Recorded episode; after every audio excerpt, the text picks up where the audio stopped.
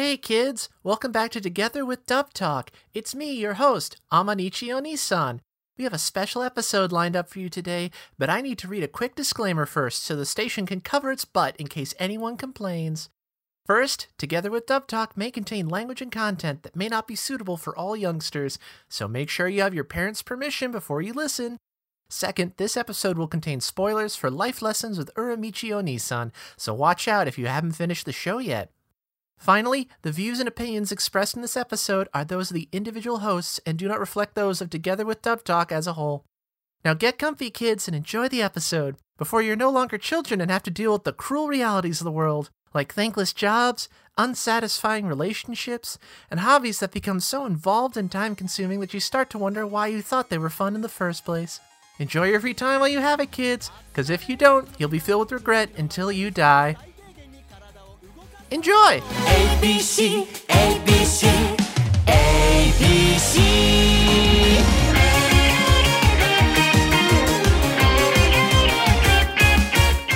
Hello there, boys and girls, and welcome to the Dub Talk Podcast. Oh, oh god. I'm your podcaster, Jamal Noisad, and I'm here today with my eclectic group of friends. Big sister Stephanie San, The world is on fire. This is fine. It's I. and I, I need more coffee. yes, our dusty old uncle Amon son. You got a lozenge, kid. and our animated puppet Noah Kun. Now, if you give me a heads up, I could have got my Kermit voice ready. Here, let me get right here. I'll edit that part out. Do you ever find yourself in another part of the world with a beautiful house, with a beautiful wife? How did I get here? Yay! Yay! Okay, have some. Now, now, now do Lido shuffle. Shit. I can't do that. But I, w- I will recommend all you people if you're if you're Muppets fans and you haven't seen it already, check out the Debbie Harris up the Debbie Harry episode from the original run. It's amazing. Yay! And tonight we're gonna have ourselves a little fun because, boys and girls, we have a special treat for you tonight. We will be covering the dub of Life Lessons with Uramichi Onisa. Yes. Yeah, the the the, val- the valuable treat of existential dread as you enter into your 30s. As, I turned 33 last week.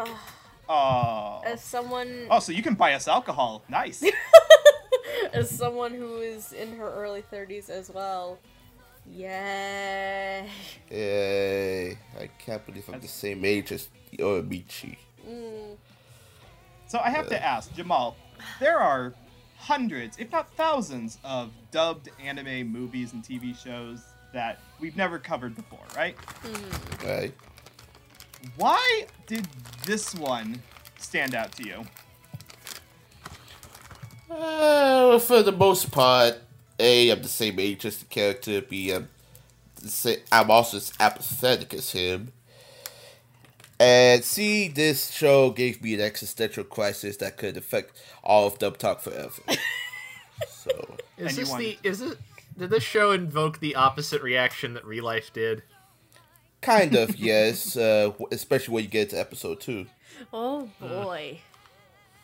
And you wanted to share that with the rest of the viewers. and us by proxy. Well, because sharing is caring. Sharing is very much caring. Yes. One of us. One of us. You get to feel the One of us. existential dread along with us, ladies and gentlemen. It's gonna be a fun fucking night. oh, joy. I am excited Uh, about this one. Really? Me too. Mm-hmm. Yes. Because originally, originally, at, before we got everything together, I think Jamal and I were the only ones who were interested in getting an episode like this off the ground to the point that we were gonna do a fight pit for hosting duties.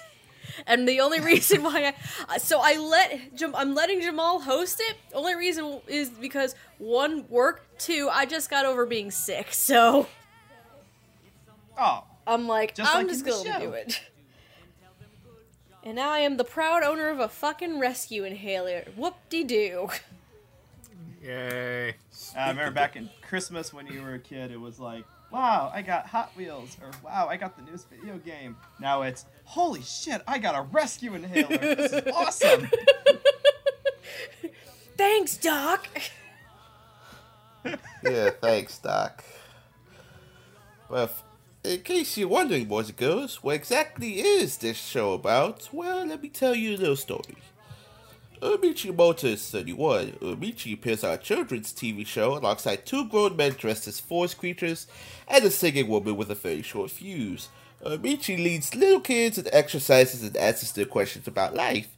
But Uramichi's life is pain. Umichi just wants to be miserable in peace.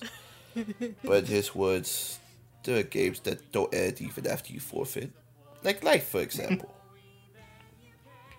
Yes, despite wanting to curl up in a ball and just let the let the the ocean swallow you whole, you still got to pay rent. Oh, so yeah. You take whatever job you can. Yup.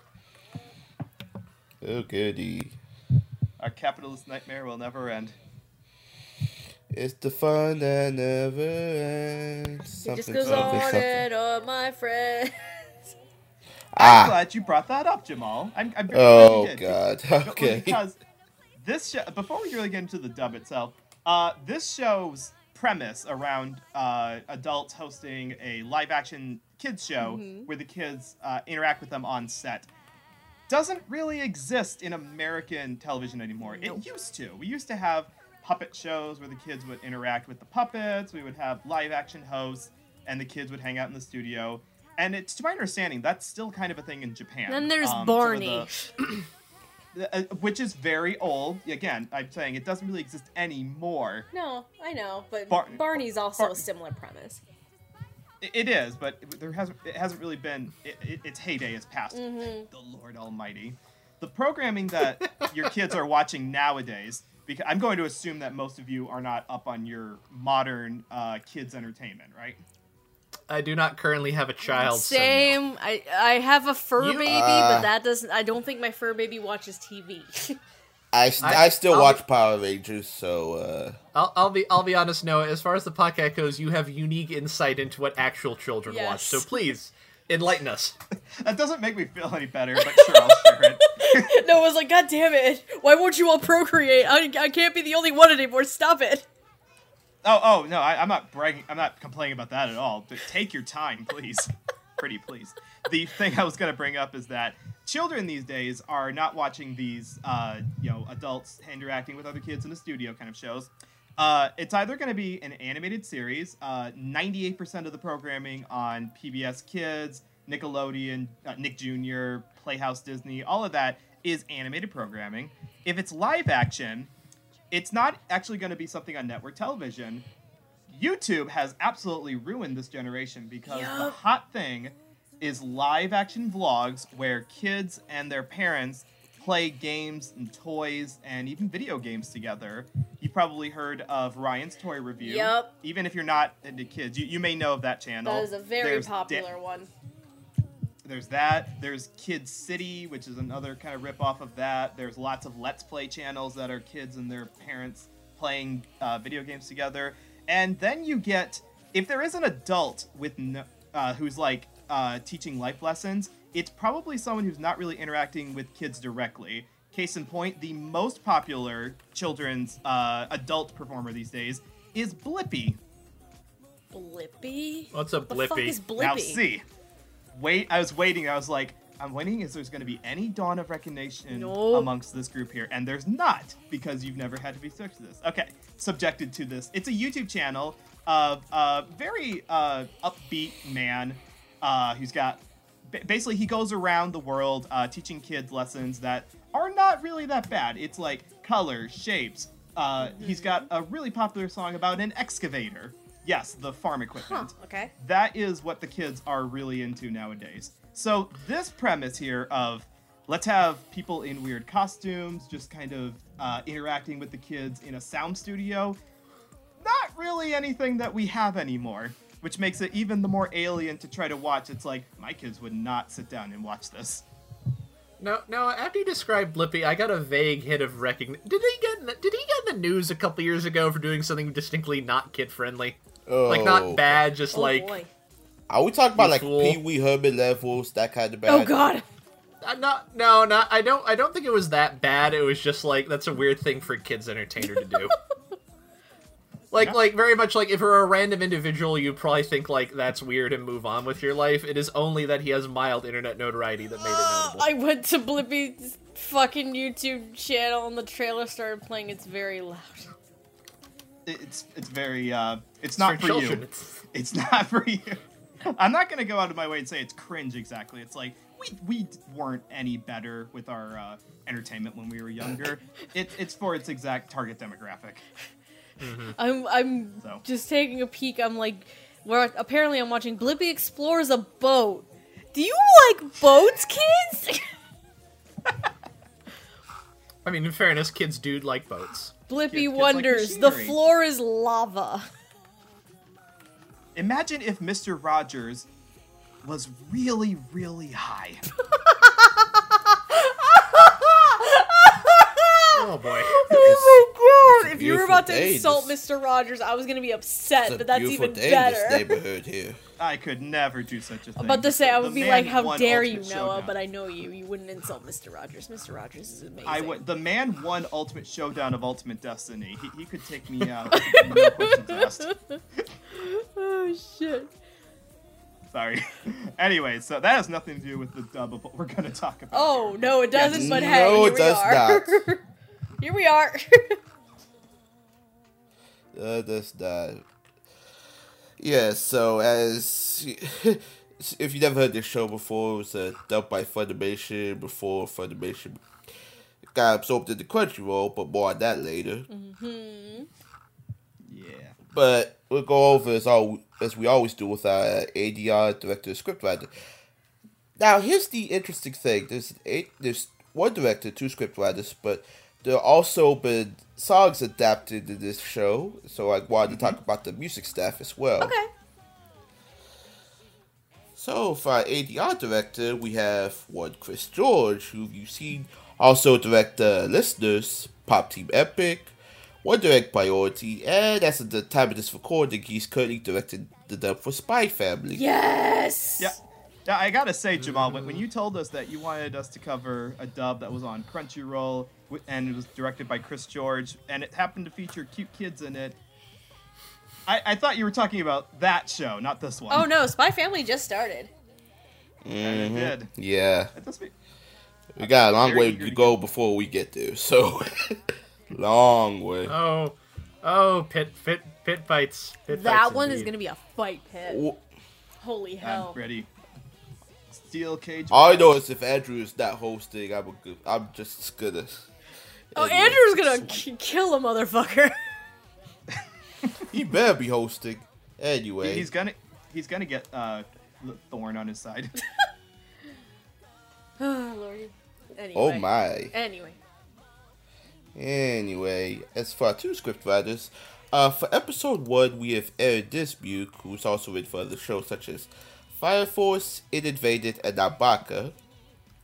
But the rest of the show has been written by uh, Jarrod Greene, who you've seen also write for Appare-Ranman, Miracle Chan, and Stars Align. Our music staff, uh, we have uh, two directors. One of them also did the adaptation for the songs. Those two being uh, Dawn Bennett and Emi Lo. Dawn Bennett is also adapted for other shows such as Actors, Songs Connection, Kemono Friends, and My. Emi Lo, this is their first time adapted songs, but they've also they've been getting to the directing game lately with a uh, Gekidol, which is their first project actually, and Takt Op. Destiny, which they're assistant directing. And Dawn is also doing the lyric work. Now, before we get into discussion about this, because I did not realize this until what two days ago. Uh-huh. Apparently, it was Chris George's birthday. Oh yeah. ha- by the time this episode comes out, considering the day we're recording it on, happy belated birthday, Chris. Here's here's the gift I mentioned for you. So happy Ta-da! birthday to you. Happy birthday to you. Happy birthday. Anyway,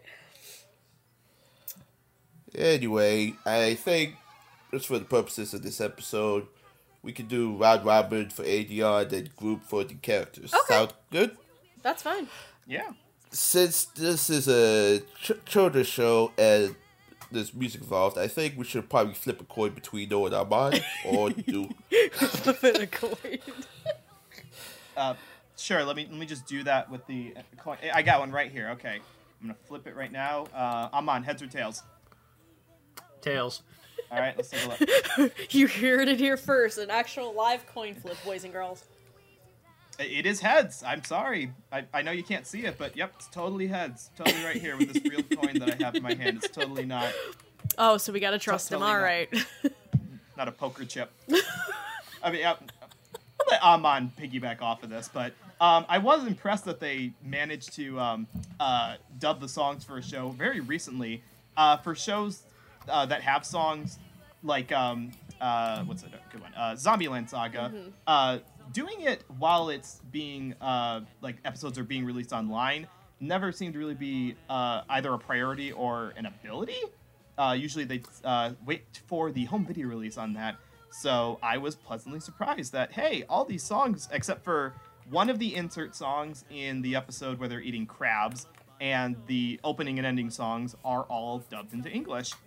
It's uh, it's it's good. The singing they got for it was perfectly fine. The lyrics for it uh, were not straining at all. Yeah, they definitely seem to be going for a well, we can't do nursery rhymes exactly, so we're going to do very basic, very simple words and lyrics. And uh, I, I guess I don't have a qualm with that. I, I'm sure it, I'm sure it held the attentions of the four year olds that they were courting for this. Needed more. Uh, Can more imagine lyrics about actual children watching this show. yeah. Yeah, yes, of course. Be- I, I'm sure, I am absolutely sure that this show was uh, their primary target audience was children, was you know preschool children. They're showing this in preschools all over the country right now. My God. Oh, The future is messed up. Can you imagine a school trying to get away with it by by showing kids life lessons with Uramichi? I mean, fairness, they'd probably just be bored. The kids would be confused as fuck. The parent, the teachers Exactly. would Yeah. relate so hard though. Yep, they'd break out the DVD card, just pop that bad boy in. Oh, yeah. Tell them sit back, relax, turn the lights off while they're just reading mm-hmm. or looking on their It's, cell it's a, it's a secret ploy to break the teachers oh, further. oh man. Hey, Mrs. Johnson. So uh, we, we want you to show the children this upbeat children's program. Look at the colors and the happy children in it. And five minutes later, oh my God, what have I done with my life? Teachers are amazing, by the way. Don't give them shit. You are correct. They work very hard. My, my daughter's preschool teachers uh, are exceptionally uh, very good at what they do. Teachers are. But that's nothing to do with the dubbing portion. I'm just putting it Sorry, out there because I know there's like mental health situations and crisis going on with teachers. So teachers are amazing. Cut them some slack. Just saying. That, that is true. Uh, clearly, We joke because we Yes. love. Yes, we do. Okay, then, nice. Uh, Armand, you have anything else you want to say? Or? This is a fun show. I think the thing the thing I like is that all the segments during a sec- it would have been really easy to have the segments when they're shooting Maman sound really fake. Like re- like really lay- laying into it and make everything sound really really insincere. And I appreciate that it felt like a very concentrated effort that like when they're shooting of like now we're we're gonna present this, and the anime does this as well. Of like we're gonna present this as like something that will end up on air eventually, uh, which I appreciate. I, I feel like they could have just fell into the trap of having a lot of. I'll get to this more when we talk about the actual actors of kind of like phoning it in on purpose, and I appreciate that they decided to go the more complicated route of how do we present this as both sincere and also really cynical at the same Yeah. time. Um, also, the songs are really funny. I, I, I, I assume for a lot of these, uh, one of the main hurdles towards uh, dubbing songs during simulcast, aside from just like getting their hands on the masters, is that adapting song lyrics is hard because you have to translate it and also then write lyrics that fit the meter and rhythm and so on. Which, if you ever, if you ever tried to like just sort of hand translate something for fun, that's that's a lot harder than it seems like it is. Yeah. Um, but I don't know, these these sound like actual. Musically, they sound like actual children's music. I don't know if I, any children's artist would actually write a song about why doesn't the bread taste as good at home as it did when it was a free sample in the store. that that feels that feels like a very very that feels like a very specific adult problem. I, I, I don't know, Amon. You go back and listen to some of those old Raffi tapes, and uh, the lyrics are probably a little little more complex than we noticed at first. Oh first. my god. Why did I get a Costco membership? I just pay more for food I don't eat. That could be a song right fucking there for you. Dude, that'd be a, that'd be an amazing stealth album. like format it as a children's album, but then all the lyrics are about really innocuous stuff Oh my that god. only adults get. That's amazing. Exact- That would that would not be bad. Not bad at all. It does it does help to uh, with the matching the meter and everything that uh, they're they're very simple uh, words. They're not battle rapping basically. Thank God. No, this uh, No, no, the- the- no, God. the the fa- I mean the fact that they're kids tunes to begin with also I'm sure that I'm sure that makes it a lot easier to do this thing compared to some of the more uh, stuff like Zombieland Saga where they are clearly more meant to be like professional songs that would play on the radio type stuff. Now my question is, um, the- the one song that was translated that's not a kid song is the one that um, Utano sings, the the one that was supposed to be like her Oh, her big break. breakout debut yeah. song. Yeah, Yeah.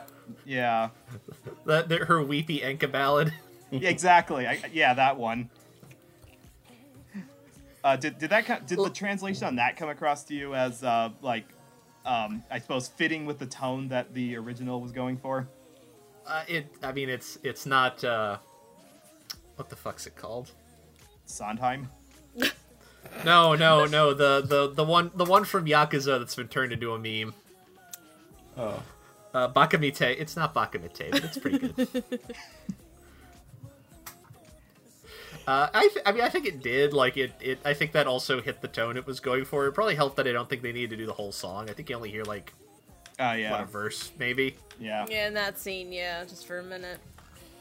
Yeah, because I guess I'll go next on this. Because one of the things I realized with the songs, uh, the so- insert songs in 8, 11, and 12 are not dubbed for whatever reason, but I'm not to focus, le- lead in too hard on that.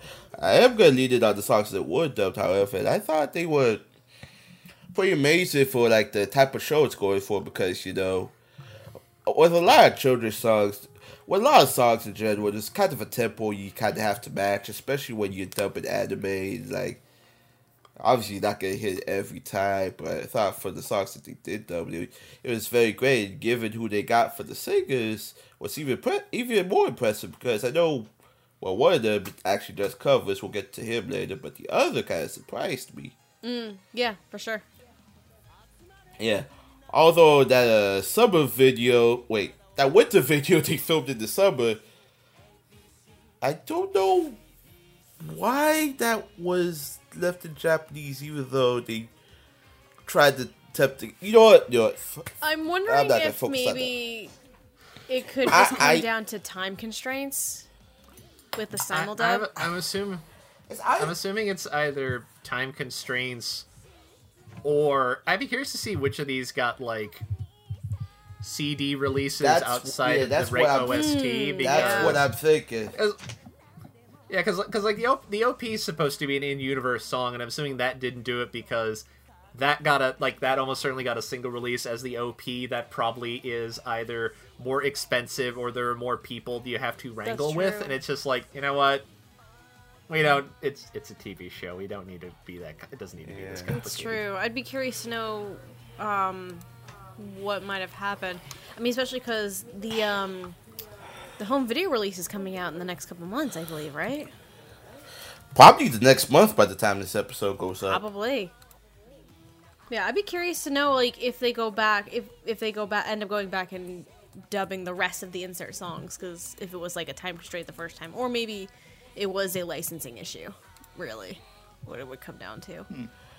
I guess we'll figure more on that at a later date. We'll find out But- once it comes out on but- video. I need to buy it still. Dang it. Curse me and my part-time job not giving me enough money. Lilac, did you spend all your money on pachinko? No, un- unlike uh, what's his fucking name? Unlike Usahara, I am a responsible adult and pay for my rent. unlike Usahara, who's a dumbass and I love him. no, I. What's very interesting is a lot of the um, a lot of the discussion with the songs has already kind of been said. I I will add one th- one interesting piece to it, and it also kind of leads into some of the script writing as well. Some of the songs are so fucking cringe and corny in the most loving way possible. Yep. And that is the exact fucking point. oh yeah. It's great because um, what was it? So Andrew and I back in September when we went to Kineticon, Aaron Dismuke was actually a guest, and so we actually talked to him. And by that point, it was there was at least a couple episodes of Uramichi out for the dub. And so we let him know, we talked to him. We were like, "Yeah, we've been watching Uramichi. We've been enjoying the the dub so much." And he's like, "Oh, that's awesome! Did you notice some of the like? What did you think?" He asked like our honest opinion about like, what did you think about like some of the use of um, like actual like Japanese language, like konnichiwa or like daijobu. Daijobu. Yep. Yeah, that gets used a lot. Oh yeah, and I'm just like, it's great, especially because it's like a kid show, and he's like, "Yep," and it's very cringy, which it makes it sound very even more cringy, and I'm like, "Oh yeah." I I will say Which is that the was point. one. What I, that was one reason I think you and I gave this show a W for best writing because nobody with with any kind of show, if you keep some of the honorifics in the show Mm-hmm. like that, it can kind of come off as a little unwarranted or like you don't exactly understand what's going on with the show. With this one, they knew exactly what oh, they they were know doing. and hundred they- percent what they're doing with it. Yeah, it's definitely that merits keeping the, the Japanese side of things because this is such a Japanese centric Yes. programming. They even yeah, that they there's point no that way it's- about that. It's an NHK show. Oh no, I'm sorry. It's an MHK program. yes. Yeah. Yes. Yeah, I, I, I actually, I never got around to doing this, but I meant to at some point look at the Japanese side and see if part of this is that they were riffing on. Um, I know it is. It's often popular to kind of use semi-random English uh, in in certain kind of Japanese contexts because it's kind of perceived as cool. I'm curious if, if you switch over to Japanese track, are they you know are they saying like Ohio or something, or are they using like awkwardly inserted English to sound? I mean, there's that one for the segment in the last episode that um co-director Aman, not our Aman, the other one, decided to uh write with um what was it? Ni hao Ni hao girl fucking Namaste. Ola, Oh, Ola yes, man uh, Namaste. That was pretty cringy. Yeah, Oh yeah, so and then you have fucking Uramichi as Bonjour man, just sitting there in a Oh, chair, God. baguette in hand, with the most depressed look on his face, like "fuck this show." so I I'd be curious because I feel like in the Japanese that would definitely open up for potentially using other languages, of course. Um, I mean, I have to assume that it- since they're dressed as nationalities of other countries, that the greetings themselves were supposed to be Oh, actually greetings. Oh, them. probably. I was looking for the.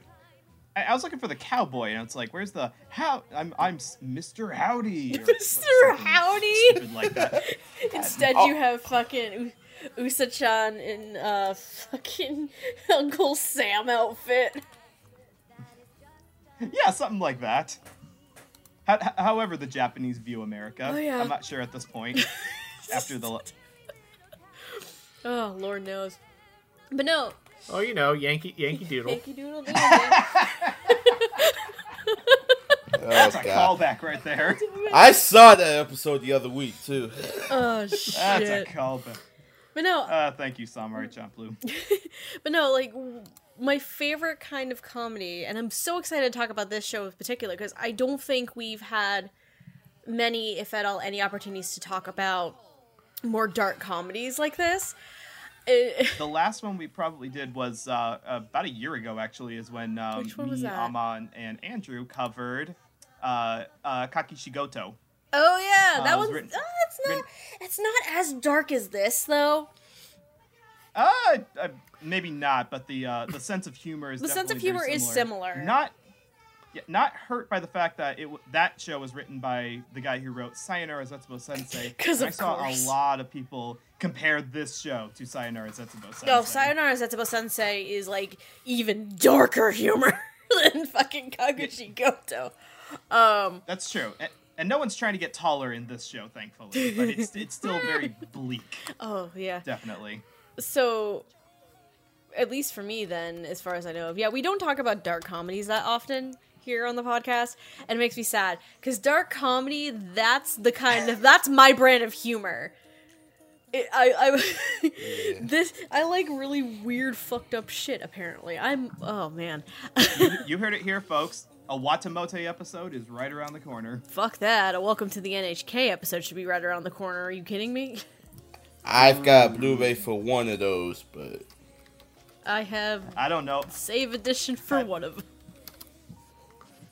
This is very, very off topic, but y- you know um, what the guy who wrote the original novel, Welcome to the NHK, you know what he did with the proceeds from the book, from that book, right? No, Lilac? actually. Tell us. he he he basically used it to self-fund his continued existence as a hikikomori.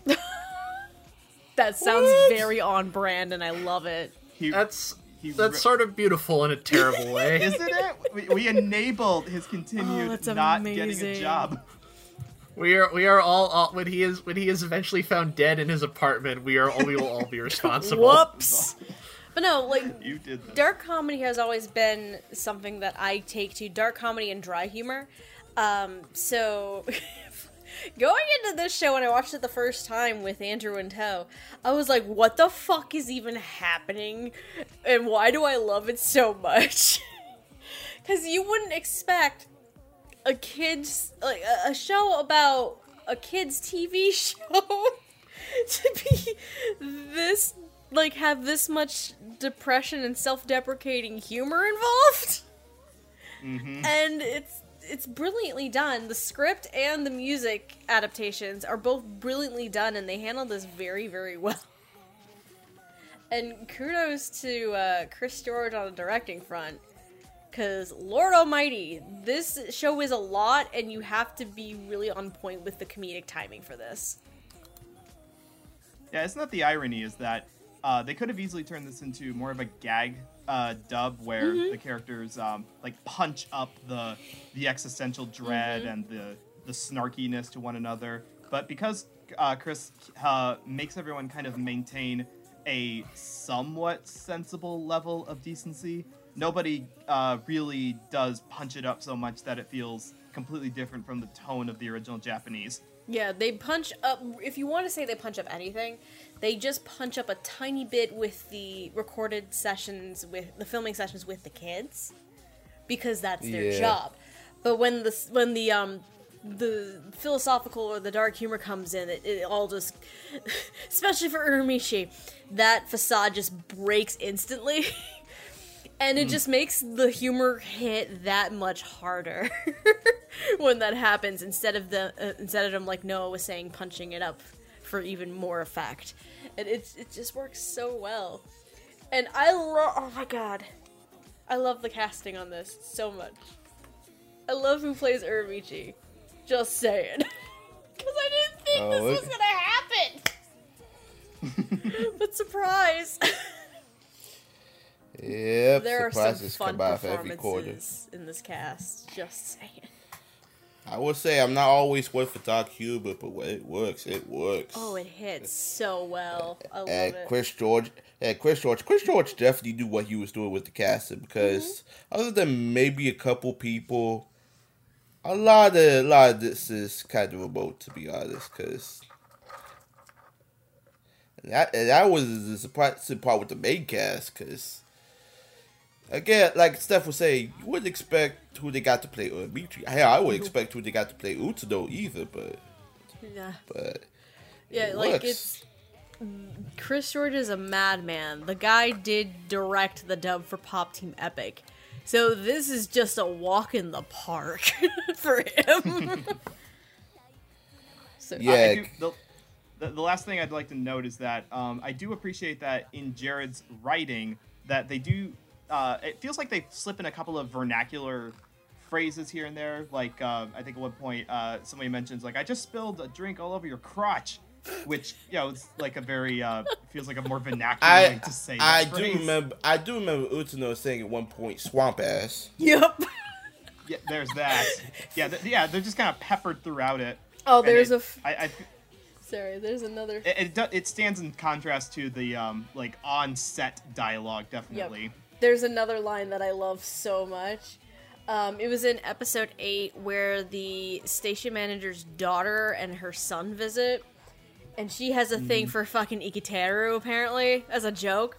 Oh no. And then the voice of God, who is played by Kent Williams in this show, as an Yeah. FYI, says the following, um, stating that apparently the station manager's daughter has said, I can work for my snack, in the very Kent Williams normal, like serious narrator type tone. it's just great. God, that episode. it, that's the instances, and really throughout the entirety of the show is I really wish that Crunchyroll would have the option to have uh, the subtitles running with the dub because I, I'm like I gotta know what the original line was, and I don't want to have to you know restart the episode on the No, sub I just to figure it out.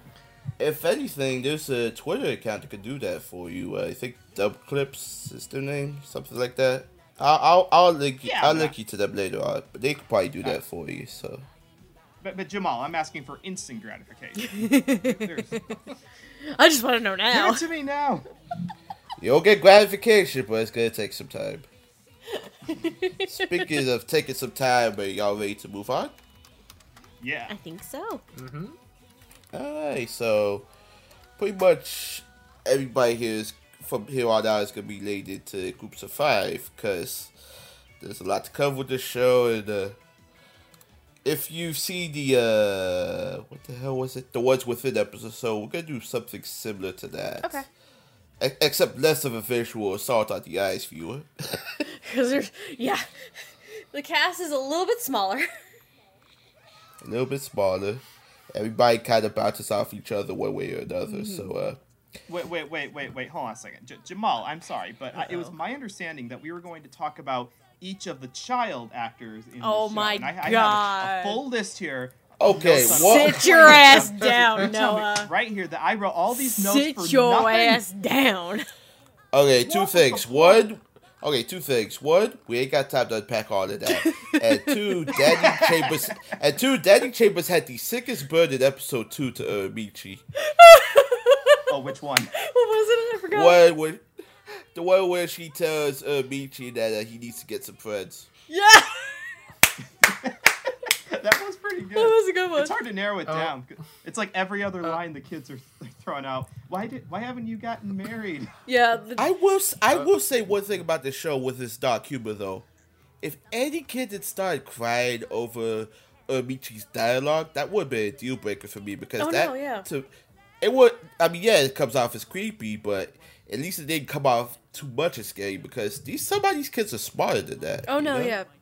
And it's interesting because Uramichi as a character, like as much of a depressed, self-deprecating human being as he is, he genuinely cares about these kids. That is one Fair. thing that is that is like consistent. He does care about the kids. Uh, What? I, I don't know if care about the kids is the right phrase so much as doesn't want to uh, ruin their lives essentially. Like I feel like there's a bit of a difference there. Well, the That- That's caring. the, the, the, the kids make him feel all warm and fuzzy inside, so he cares about them. There are moments where he's genuinely happy that the kids are so nice to him. Am I wrong? No, you're not wrong. Anyway, While while we're sorry, while we're talking about the children, I did have a question I wanted to Okay. ask. what's up? while they're shooting the kid scenes, you'll occasionally see some of the small girls have this hairstyle that appears to be a ponytail that comes out of the side of your head. How the fuck does that work? What? Every time I saw that, it distracted me because it's like, what does that look like when your hair's not up? Is it what? How does your hair What? work? Is it like lo- super long on the one side? Like, how does that work? Yeah, I was like, that's like, that was my question. How? What? What is that? As a girl, can you- is that a real? Is that a real haircut children have As these the days? Only- is this? Can you? as the only female presenting person in this episode this evening, even I don't fucking know how that works. Well, as the give only me- person with a daughter in this chat, I'll tell you exactly how. Uh, the dad did her hair that day. Ah, I'll take it. Yeah, There's no other explanation. there you go. Okay, then. So let's move on to uh, uh more staff. Actually, s- behind the scenes, cool. We have uh, it's interesting. We have a couple of people who work in merchandise and marketing, and then we have some of the TV staff. We have uh, Kikaku who works in merchandising. Very, he's very miserable working at his job. Oh, I feel you, buddy. I Oh feel man, you. he's Uramichi but worse. in charge of deciding new products, new toys to keep the show going. Because, you know, no TV show doesn't just run out exposure, you know, it's merchandise for this kind of thing. Of course. Ask any Merchandise. Power Ranger fan, they will tell Oh you. yeah. Uh, ask any TV show, uh, any kids TV show these days. They are running entirely on buy our branded products. Hello, Hasbro. He, he's basically what somebody described as a goth Miyamura. So, uh. And he kind can, of I can has. see it. Uh, it was it was something Andrew kind of said. Either Andrew or Alma, I can't remember who. But anyway, he kind of has it in. Kind of has it in. He's a new hire. He kind of has it in with one of the other new hires, uh, Uebu. Doesn't talk much. Kind of prefers 2D life. Is uh, nearsighted, He's an otaku. As- it's great. as evidenced by uh, Kikaku breaking his glasses. I kind of, I kind of think it's kind of when you have these two together because the one thing about Kikaku, I learned this just today. His name's Hanbi Kikaku, and apparently in Japanese that kind of translates to something along the lines of sales and sales and merchandise, that kind of thing. Oh, so they So I were thought- Oh, he almost literal with that. Okay. Oh Yeah. Oh my god, a name pun in an Cool. anime? I'm shocked. Yeah, but Never unfortunately for that Kikaku, things did not go according to Keikaku. So I thought, oh my god, when I was rewatching it, I'm like, i- is is it is it, did they purposely name Keikaku after Keikaku? And then you said that, I'm like, okay, that makes more sense. yeah. Well, what also kind of doesn't make sense is uh, we have a director here by the name of Ahmad. Long hair, scruffy beard. Eh, that was a good dusty old song too. two. Wait, wrong Ahmad. Uh, no, but he actually he actually does have long hair and scruffy beard. He's the direct. He's one of the two directors of this show. Somehow we don't get introduced to him to like what halfway through the show. Because because Kumatani's just pointing out to Usahara, he's like, dude, he's been here the whole time, man. It's like yeah. he's desperate. This guy Yeah, he's- primarily is the one who um, helps write some of the segments. Yeah, he's desperate, stuff for ideas. And he kind of pitches them to the other director, director. Oh the- oh my god, Director, Direcida. Oh my god. Speaking of lazy naming, Oh my god. Oh, this guy. I'm seeing this. This now and- guy. Oh my god. that that is almost as good as one episode of Arthur where they had the director be named literally Doctor Ector. Fuck. Oh shit! See, Now that's that's that's at least cute. just Name, naming noticed this that. guy Didakita feels like an act of contempt on the part of the oh, author. Oh, probably. Oh, you don't get my- a real name. Do you mean You to tell me? Do you mean to tell me his name is actually director? That's exactly what we were saying. He, he had no choice but to be a director when he grew up. How the fuck did I not notice that? Because you never pronounced it out loud before right now. Dorekita. He's a wrecker is what he is. Uh, Oh god, this guy. yeah, kind of unable to read the situation, or actually, no, he doesn't really fully care about the situation at hand. Like, okay, to put this clearly to your viewers, have you ever had a boss who like you think he might have your best interest at heart, but he really doesn't, or he doesn't really care entirely? Oh yeah. That's the record in a nutshell. Oh yeah, accurate. Have you ever had the boss where they were really good to you for maybe the first couple of months, but by the time you've worked into the groove of the job and they think that you can handle yourself, they suddenly stop seeming to care about your well-being? I I think you are both giving this guy way too much credit. This guy never cared about anybody's well-being. Yeah, basically. Because as evidence in the music video episodes, uh, oh, but I forgot about that. Yeah. That- that- there's got to We need we we You- we need you- to shoot this six months in In the- advance. we need to shoot this winter video six months in advance in the sweltering heat of summer. this Now, obviously, video's a trash Under- fire. sit in this fire. kotatsu. Now, obviously, This we can't a afford real trash fire. Trash fire. We'll green screen that. Well, why didn't you green screen the whole thing? Wait, you tell me that our video regarding right left mass corrupt, and we ha- and we can't use any of it? But that segment is tomorrow. We need Uramichi to vigorously swing his neck left and As right. Uramichi sits there having slept wrong the night before and is in terrible neck pain. He's like, And- and- fuck. This is why unions are a thing, people. Anyway. Yeah, basically. It's like when I tell my boss to 86 something at work, they don't want they don't want to take it off the menu just yet. Nah, we'll substitute that with this. It'll it'll work. Trust me. Anyway.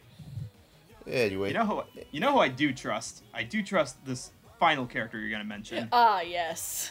ah yes, the choreographer uh, Fritsuke Capolini, which I learned the hard way. Do not Google Capolini on uh, Twitter search, not unless you follow somebody.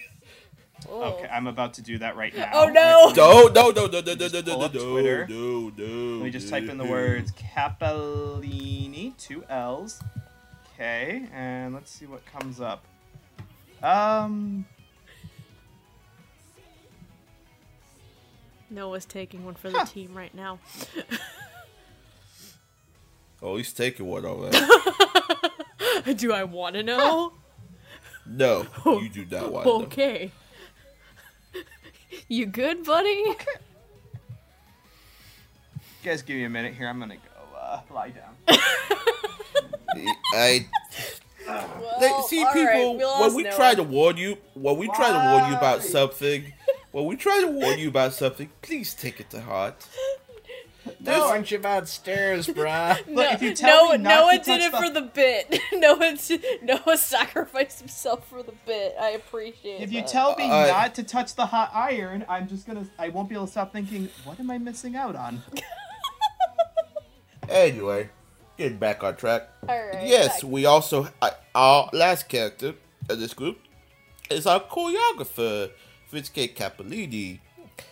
Or he kind of looks like to me a gay Bobobo. A gay I, phobic- I, I kind of put him in here because I see it and I don't mind that. I kind of put him in here because they show up in a few episodes, but really it was the uh, when the cast gets ready for the Together with My Mom concert. Which, not gonna lie, has kind of one of my favorite scenes. He just it's just Capolini popping up the Woodland characters. He palm strikes Usahara in the nuts, and I couldn't help but laugh. and then after that, Capolini has a thing for Usahara. It's kind of No, hilarious. it, it is kind of hilarious, even love it. accidentally. Yes. But playing these five, uh, Kikaku is played by Johnny Yong Bosch. Uebu is played by Stephen Fu. Ahmad is played by J. Michael Tatum. what? No, you no, no, didn't. no. You didn't. You didn't know. J. Michael Tatum voices you. Ah, my my voice isn't nearly sonorous enough. I figured it off. but you are as tall as him, though. Surprise! That is true. Yes.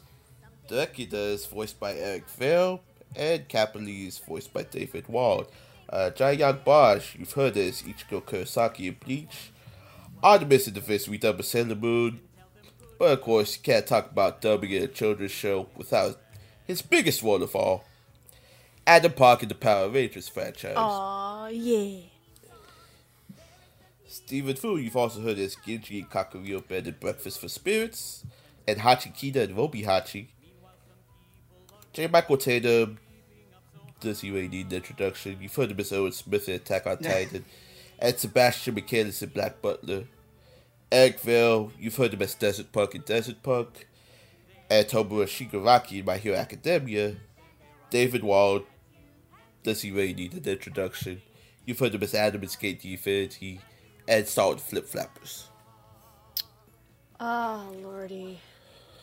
So how you want to start this group discussion? One character at a time or free for all? I I think free for all might be fine. Honestly, Yeah. unless y'all think otherwise.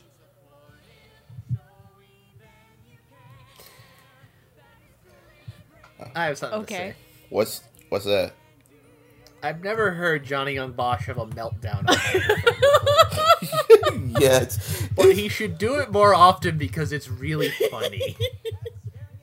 he is so angry. He curses out everybody. Like, Just, oh my god. and just, a, just a, a man who is absolutely furious at the world at all times. Mm-hmm.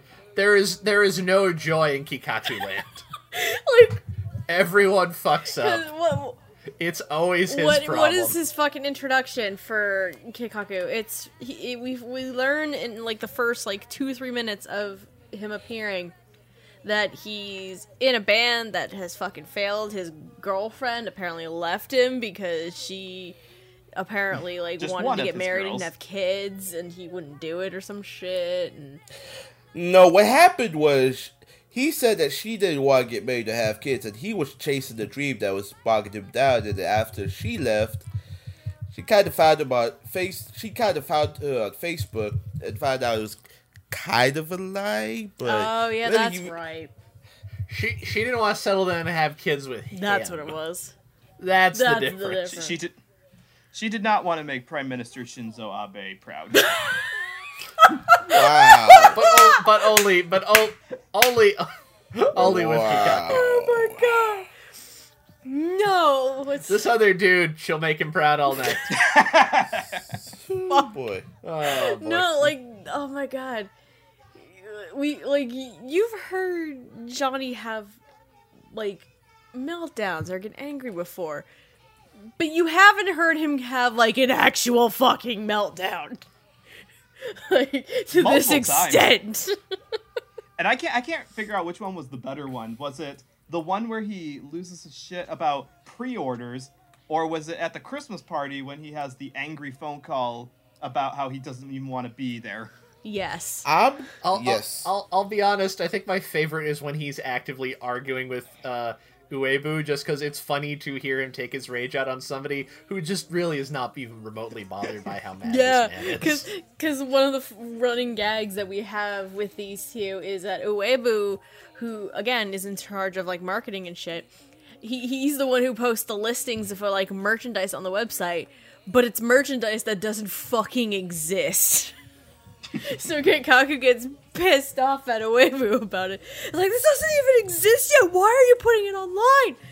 It's like, look, it's already selling. It's like, god damn it! Who would order this? People, the people putting in pre-orders. God damn it! yeah, it's just a crazy Man, parents will, parents will buy anything that's got their kid their kids' favorite characters on it, and Yeah. I mean anything, including a glove. Kikaku. Kikaku is such a nice flip side to Uramichi, where Uramichi's frustration tends to manifest as kind of despair and quiet emotions, and Kikaku, who clearly hates his job even more than Uramichi might his, uh, it just he just rages at everything around him. Basically. So Yeah, Uebu doesn't appear as much, and then Kik- Kikaku Oh my god. Every time Keikaku, when he's not having a fucking meltdown, he's just like the brightest, cheeriest, like sweetest guy. And he's like, for Uramichi, he's like trying to get to know him because it's like, oh my god. Maybe I could be friends with him. We're kind of similar. And then the second he has a fuck, it's the whole gag with um Uramichi has the door to his heart, and it slowly opens when he thinks he can kind of let Keikaku in. And then the second Keikaku starts going into a r- fit of rage and anger, the doors slam and they lock shut. it's like, nope. it's fucking great. Oh my god. Great. So I haven't really been keeping up with uh, some of the actors that we're talking about. Um, has Johnny Yong Bosch been doing a whole lot of anime voiceover recently? I mean, yeah, he'll do bits here and there. Like, Yeah, he Right, he bits doesn't and there. pop up in like. I haven't really seen him pop up in like really major roles. If that's your question. Yeah, Yeah, yeah. I think I think that's the difference. He doesn't like, but, you know, back in the heyday of like the 2000s, he was leads in a lot of things. I think Right. usually he plays a lot of like side characters. okay. Yeah, All right, so no, it's- Yeah. it's not just me missing some big new role that he's been in. no, no, Okay. not really. It's mostly side Because it was characters he's refreshing been playing more, honestly. I mean, it's refreshing to hear him again. I mean, it's always a thrill to hear him because he's just, you know, a really naturally good voice to listen to. Right. And in those intense, lose your shit moments, it's a lot of fun to listen to because I, I can hear like the unbridled, unrestrained voice of a million uh, lead characters from decades past. Fucking, you can hear Ichigo Kurosaki, a little bit of Astro Stampede in there, maybe a little Renton Oh, yeah. Thurston. I hear Adam Park just losing his mind. So. Oh yeah, t- take the audio from this and put it over footage of of like later season Power Rangers. Oh my god. Why Speaking would of which, I got. find this? What's wrong with this world? Cut to a Power Ranger. By the way, side tangent, because I saw the Samurai Champloo episode. Uh, just so you know, I'm on Kim Strauss was in Power Rangers. Just throw that out there. Well, there you go. Surprise. And for you, Noah, Patricia from Lucky Star was also in Power Rangers. The Really? Venn, di- the Venn diagram of Power Ranger actors to LA voice actors is a circle. Just it is indeed a circle. I, I legitimately thought that Bryan Cranston being in Power Rangers was the most interesting comparison you were gonna make, but nope. Patricia from Lucky Star. But I really love like Johnny just freaking the fuck out. And it's I kind of hope he gets to have more fun with the occasional really whacked out roles like this. And of course, fucking Chom Chom Bacon and fucking Pop Tea. I call bullshit on that. I still call bullshit on that too. But that was a thing, because Chris George Well, is how did you- again a goddamn madman. Well, two things. One, Chris George must have him on speed dial for stuff like this. Oh, I bet. It's this, Pop Team Epic, and Black Clover. Yeah, that's right. That He's I've a seen be a part character of. in Black Clover that comes up later. And two, I thought I knew his range, but when Hardy told me he was Chop Chop Bacon, I immediately called bullshit. Chop chop Bacon. I didn't realize it either, and then, then I already said it. I'm like, you're fucking kidding me. On the flip side of things, uh, Stephen Fu's fine and all. Um, it's just very uh, unassuming and in a very intentional way. No, yeah, Yeah. No, he he he's he's the right level of like like flat, but like correct flat. yeah. Yeah. And he's not Wait, wait, wait. sorry, it's not monotone. Um, no one here is monotone, but it's definitely the I am so checked out voice. It's kind of I want to go. I want to go home and oogle my 2D wife. it kind of has like um not really I'm not, i don't want to say subtle it's kind of like a dry like a little bit of a dry sense of humor to him in the voice which makes a lot of sense for a weibo. Again my favorite thing that steven got to have fun with is the new is the end of the year rap party where um he's talking to the ladies and and also Capolini Yeah. about like about having an interest. He's like, I don't have an interest in 3D women. I only prefer my waifus and my body. No, my my colleague in the merchandising department threat broke my glasses and threatened to t- take all of my body pillows and mail them back and like mail them back home to my parents one by one. And then and then all the ladies That's a- were like, "Ooh, uh, no, we're not gonna touch that." That's a legitimate threat. It could be like, I, I will threaten to shred your body pillows. That's one thing. I will threaten to mail them to your parents. That's scary. Yeah. But no, yeah, I think out of the five, really, he has. Uebu doesn't have the uh, really much. He just pops up a few times, mostly in the one episode where one he's introduced with Keikaku, and two is also happens to be the episode where it's the end of the year party. Yeah. But uh, no, he's a lot of fun. Oh look, there are look, we're getting pre-orders right now. What the fuck? I think I would have liked the maybe uh, liked the show a little bit more if um, they kind of interwove these characters earlier in the show. Oh no, Um, yeah, maybe had, hundred percent. It would have been a lot more fun. But I think with considering Keikaku's character though, being as energetic as he is in his in the Mhm. delivery, it might have. It, I I feel like having his introduction a little bit later on in the show makes more sense because you're not like wearing out the viewer so fast. Um, not to spoil anything, but I got kind of worn out on parts of the show very early on, so I would have enjoyed uh, that energy a little bit earlier. Okay, I guess to each their I, own. I, I, I, I suspect we're seeing a function of. I have not read the manga, but I'm assuming this is probably like relatively straight adaptations of at least segments of it. So I'm assuming it's kind of like, you know, characters get introduced at about the same rate they did in the manga. Probably. Feels like it. Probably. That would make sense. By the way, it's, it kind of surprised me to learn that this was originally a Josei manga. I would not have pegged this kind of style for that. Um, most of those like shonen, josei, whatever categories are kind of nonsense. That's, Yeah, that's a good 'cause- point. It, yes. they- that's really just tells you this is who we expect to buy. This is who buy the magazine that this runs in more than anything else. Wh- Fair Which enough. is why the term shonen kind of gets abused a lot if you know what the literal meaning of it is. yeah, just it's a boys manga. Oh, so what is, This- what genre is it? It's bro- broadly It's broadly manga. aimed at ten year old boys. Very broadly. Which is which Very is why when so. people hear shoujo, they think of like romance and stuff. No, it means they expect it to be for young girls. Like it doesn't have to be like a romance manga, that kind of thing. It's just what it's, what it means. Absolutely. Yeah, look. One thing it's kind of bothered me for a little while, but you know. Yeah, RoboCop could have totally been in a shoujo manga. Oh, good God.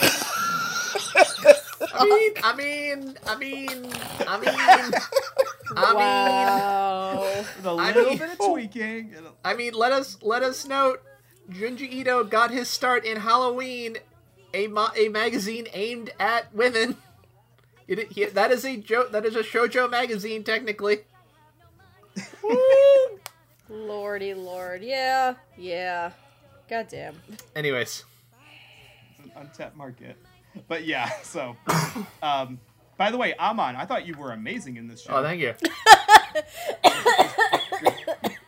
Yeah, I didn't know but you had please such cut, range on I you. neither did I. but please cut your bag, so. Surprise!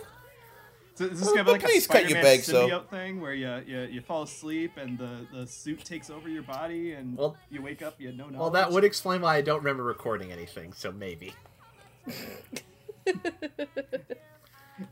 So in all in all honesty, I don't have too much to say on J. Michael Tatum's uh, um, Amon director. Um, it, it just kind of i- is there. I think it's it's less standoutish and less uh, in your face than uh, the other two that we'll talk about in a second. Yeah. But it was nice to have uh, at least um, the wide range of the kind of people who fall into the entertainment industry. You've got people like uh, Kikaku and Uebu who are obviously not really there by passion or there for a paycheck. Uh, and then you get the other two characters who we'll talk about who feel very very passionate about their work. Oh yeah. Amon feels like right in between the two. Like he's got a passion for the job, but it's not uh, like he's not having as much fun with it as the other two. Yeah. Well, well uh, the thing with the thing with Amon as a character is, and he said this, this he said this a, a few times. He wants to leave his mark on the world. But he already has. I know, but wait. he. Oh wait, wait. You said Amon is a character. Never mind. I mean, wanting to leave your mark on the, the world of entertainment, that's all well and good, but you clearly don't know what kind of program you're making here. Yeah, neither does he clearly because he runs out of ideas really fucking quick, and apparently he he has to take to at least in the last episode following Uramichi around to get some form of inspiration. Hence the believe we call earlier mention stalking? of Bonjour Man.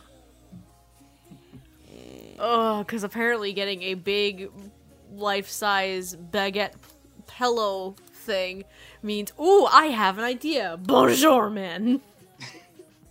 There is a there's a genre for the kind of programming that I feel like they're putting on. It's it's marketed as like you know fun and kind of wacky for kids, but honestly, it feels much closer to like nightmare fuel public access shows that uh, like you know flood creepy pastas on the internet. They Yeah. weren't trying to be creepy, but they are. So the one, the one, the one. They're not supposed to be upsetting. They're just kind of too janky and poorly made to not be upsetting. Yeah, accurate. Exactly. The visuals are, are sickly, the audio is not very good, and they don't have the budget to pull off the ambition they're going for, so you've just got very, very nightmare inducing imagery that uh, people will not forget, but, but they won't know where they saw it from 20 years later. It's not. As a s- Did, did, did, did I dream of, did I have a night uh, a fever dream about two people in like really cheap looking masks having conversations upside down or was, was that actually a thing Whoops.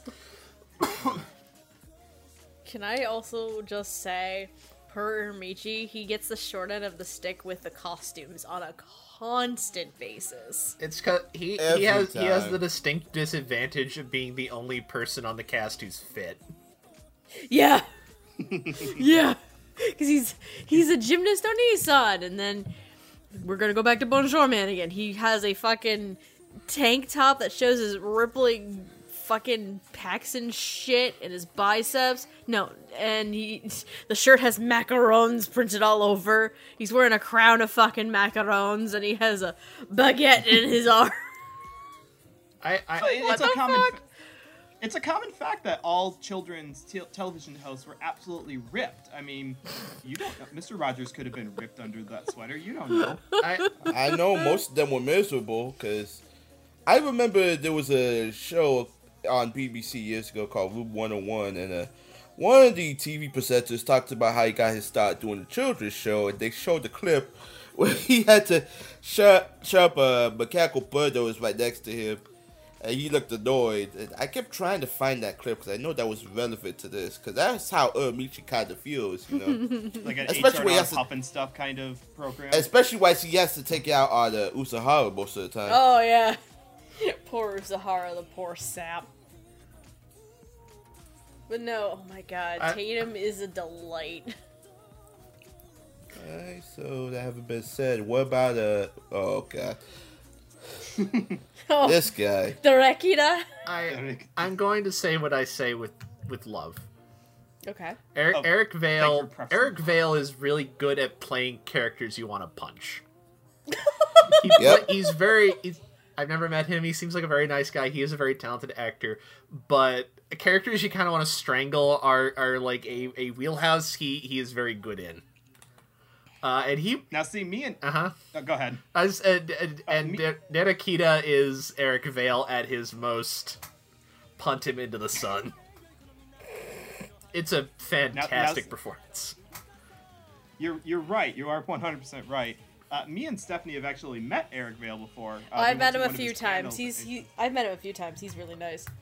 That's it- yeah, he is very nice, but he's very uh, like like um, what's what nice He's very word it? All right, let snarky. me- I'm snarky is Yeah, good, right? basically. He prefaced one of his panels by saying, "So uh, I- I forgot what I labeled this panel, but it turns out uh, one of the best ways to recoup your badge cost is to host a panel on a Sunday. So we're just gonna open this up to Q and A for the next hour." Yeah. Oh yeah, I think I remember that. that's good. He's Um, great, and he, so- he has he has like fun, phenomenal stories. It's like amazing, and he he he's also honest. He's also very honest. When we went to Kineticon, because he was again he was one of the guests for Kineticon um, last year, and Andrew and I went to a panel that consisted of My Hero villains. So it had Eric, it had Leah Clark, um, Derek Snow, Jeremy Inman, and um, I feel like there was at least one more. No, I think it was the four of them because it was the three of them there, and then Eric on the other side by his lonesome because that's how he rolls sometimes. And um, the conversation magically came up about Peach Girl, right? Oh god. And Eric's like, "Oh my god, I hate that show." Ah, I remember that he just like out of nowhere he's like, "Oh my god, that show! It's such a drama." He wasn't a fan of it, and he worked on some of it uh, for staffing wise. But he's a he's a he's a funny human being, that's for sure. but dear sweet lord, you want to know what Derekita kind of reminded me of? I what? think I think I have notes here. How Eric voices him kind of reminds me of those old Hollywood directors that are kind of just like, "You're gonna be a star, kid. Way to go!" Yeah, they got a they got a big cigar they're always that's gnawing on. Mm-hmm. Kind of like And the then, trope, yeah, but you- in this case, it's a little bit more, uh, a little bit more oblivious to the, sh- very oblivious to the shit they do. Because dear sweet lord, Drekida doesn't know the fuck he does. No, he doesn't. As is pointed out in the last episode, they are not making anything in this studio that Hollywood would make. yeah, to the, yeah, to the point where if going back to the fucking um, winter music video in the goddamn summer, Kumatani ain't having shit anymore. It's a good thing you brought that up I feel at that point he bought uh Kumatani might put him in his place. Hence why he said that in the last episode that he ain't making shit like Hollywood does because he probably come to realize just a little bit because Yeah. the narrator did say that he that his demands became slightly less absurd. so- Yes. Mm-hmm. Yep. Because Kumatani gave him a piece of his own medicine, essentially. He, st- he stuffed Derekida in the fucking bear costume. Just so he feels how f- fucking hot it is and what he's putting everybody through. Because Kumatani don't take shit from no one. we love him No, for the- it. What kind of stood out to me about uh, Derekida's uh, performance is that, um, well, I should probably ask first. Did either any one of you guys watch the sub version of this at all? Nope, I didn't get the chance. Okay, because I was wondering about um, how closely the, the Japanese sounded uh, to, Der- to Terekida because Eric makes him sound younger than he looks. Like I I look at that character design and I'm like mm, thinking he should probably have like a you know a bit of an older, uh, maybe not cragglier, but just you know slightly older sounding voice. And Eric's uh, portrayal of him just makes him sound like he's almost the same age as the cast who's in front of the camera. That's not a criticism exactly. That's just uh, that's a, a feature that I, I don't know if Eric can do old man sounding voice. Like, I've never heard him do something odd because. I felt the voice was appropriate. I think it's more. I thought it was appropriate, kind of more because of the um, the character's stature, like height wise. He's not the tallest guy in the room, and Mm-hmm. he's also when you look at the character, he kind of has a little bit of a pretentious look to him when you think about it. a little. you see where I'm going with this, though. Like, I feel I like the voice matches like what the character looks like to me. So that's very interesting that you had that we had like the opposite thoughts on it. Now, now that you've mentioned this, his haircut reminds me of Emo Philips, and now I'm imagining Emo Philips playing this character. Okay. I don't know who Emo Philips. Have you is. seen UHF? No. Oh, oh yes, yes I He's have. the guy. He's the carpenter teacher who cuts his thumb off.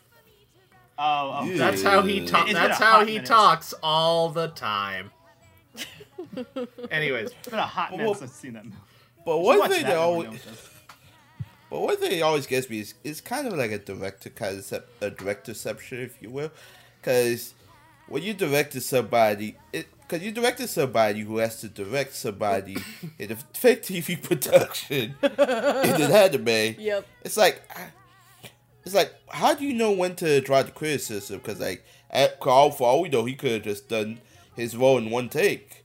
Yeah. Or Chris, or Chris would be like, no, no, no, I need you to be crappier, crappier. I need that you to be an thing. awful person who doesn't give a shit about his actors.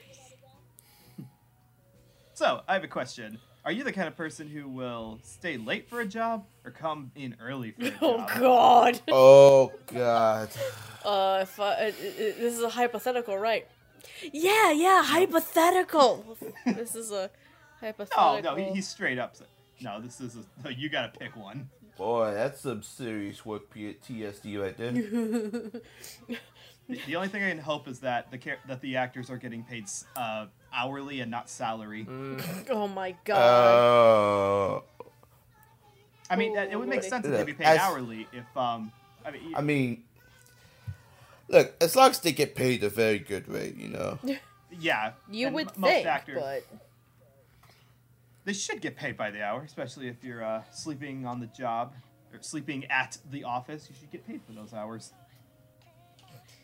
one would Yeah, hope. and then, uh, But honestly, the, I, I feel the standout performance in this whole group here is uh, more so than anyone else, but by a small margin, is David Wallace Capellini. Yes. yes, Now, now- yes. Now, here's the thing that stood out to me is that, um, I okay, we, we're never really told uh, if Capellini is trans or just cross-dressing, or we- we're not quite sure what. That, But there's that's def- why at this point I'm just saying non-binary, bro, bro, bro, because at one point they said, I think in episode six or seven when they go to the uh, hot springs, Mm-hmm. that beyond man and woman. Yeah, so we're not. Yeah, so it. Uh, what the hell was that? Something Liza, something something Queen. Yes, yes, Yes. I remember that. Yeah. So, so when I saw, so when I'm listening to the performance, I'm expecting um, maybe more of a, a flamboyant, over-the-top, and aging Shakespearean kind of delivery. Uh, but because the character's uh, facial expression and demeanor is much more stoic, uh, David Wald is much more professional sounding. Uh, it stands in stark contrast to the first character that came to my mind was um, there's a there's a drag queen character in uh, Ouran High School Host Club who runs a like a, Oh, a bed and breakfast voiced by Oh, Sunny yeah. Straight. Yeah, uh, Misuzu voiced by Sonny Strait. That is very over the top, and the animation. Wait, wait, wait, wait, wait. sucks.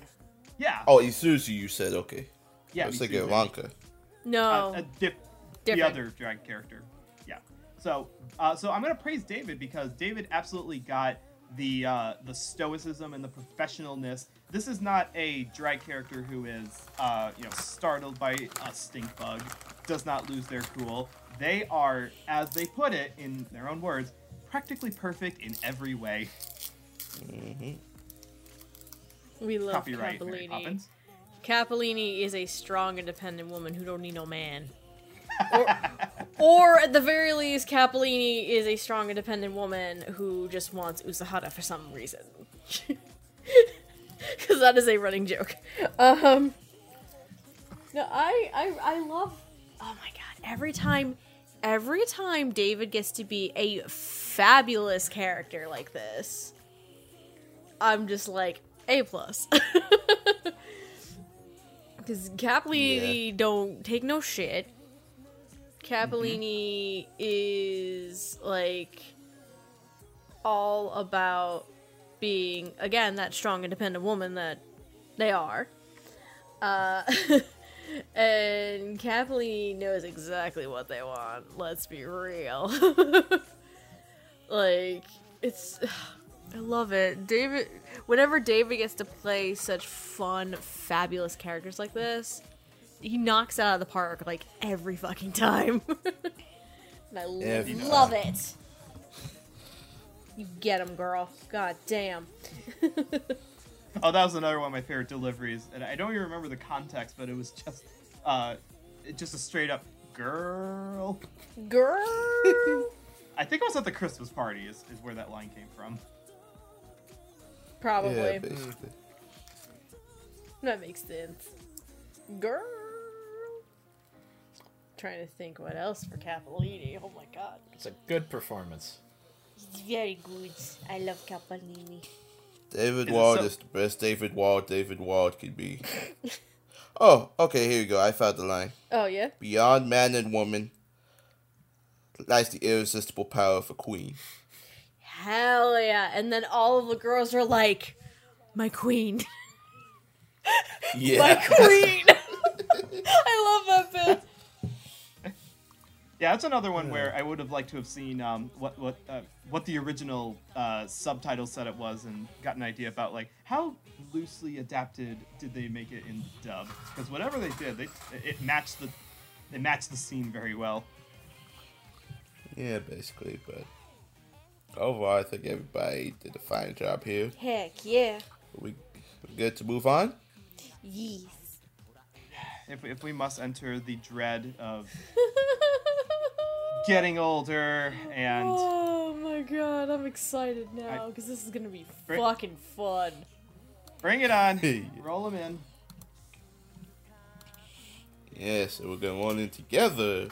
Together with my mom. That's, that's right. We'll be talking about the stars of the hit MHK show Together with My Mom. I.e., our main cast for this show. Starting with Usahara and Kumatani. They they were uh, Michi's juniors. They were uh, Michi's juniors in college. Apparently, they went to a sports nutrition college from the sounds of it. uh, Usahara is kind of a free. Well, no, he is a freeloader. Yeah.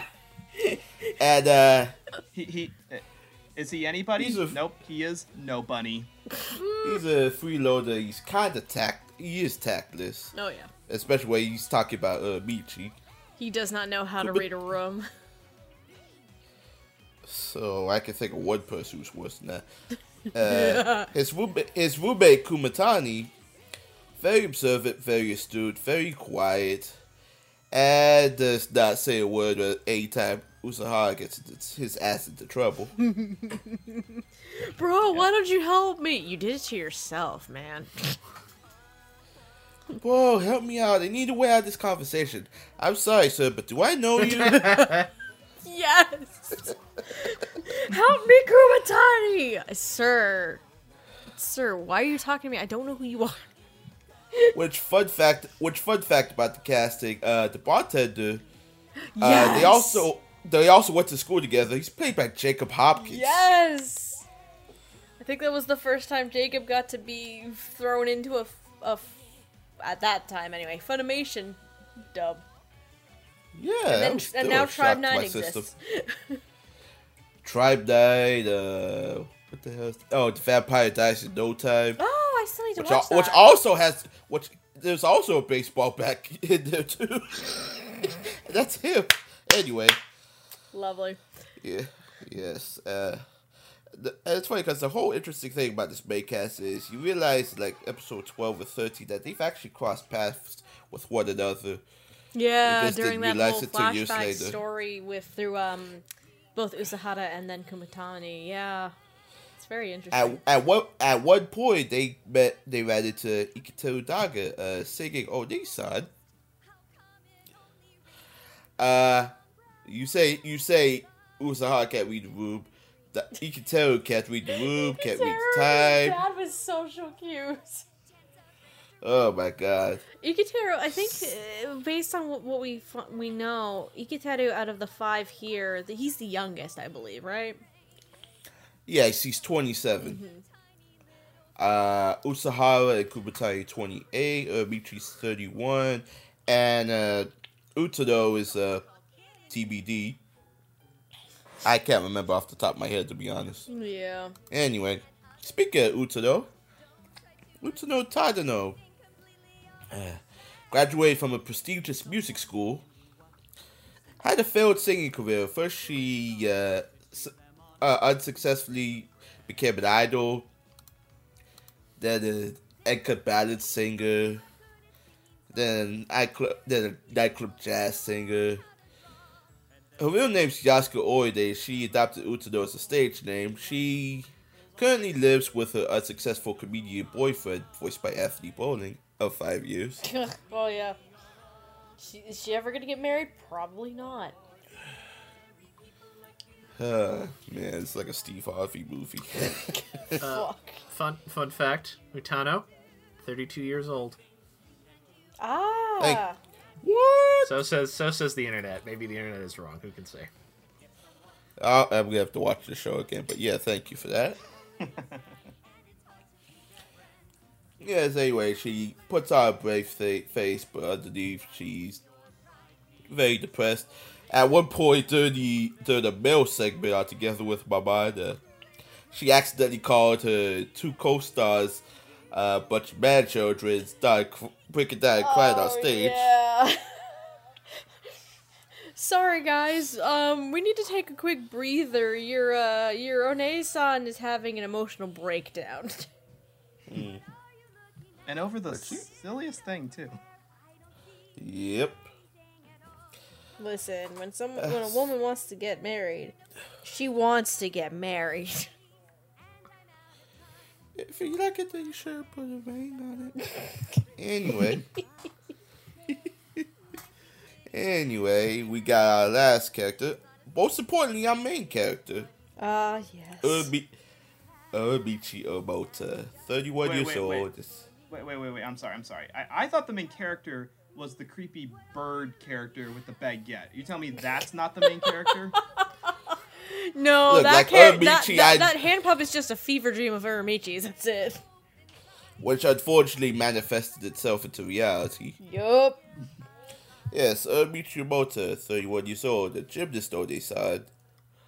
Uh, much like Robin Williams, he puts on a brave front, but deep down he's kind of really depressed. So Oh. Too soon. I know, I know, Sad but face. believe me, nobody was sadder than I was. And I almost dropped a rack of glasses the night I heard that. Mm. But that's for another episode. Sad face. Was Robin Very Williams sad in face. an anime dub? What?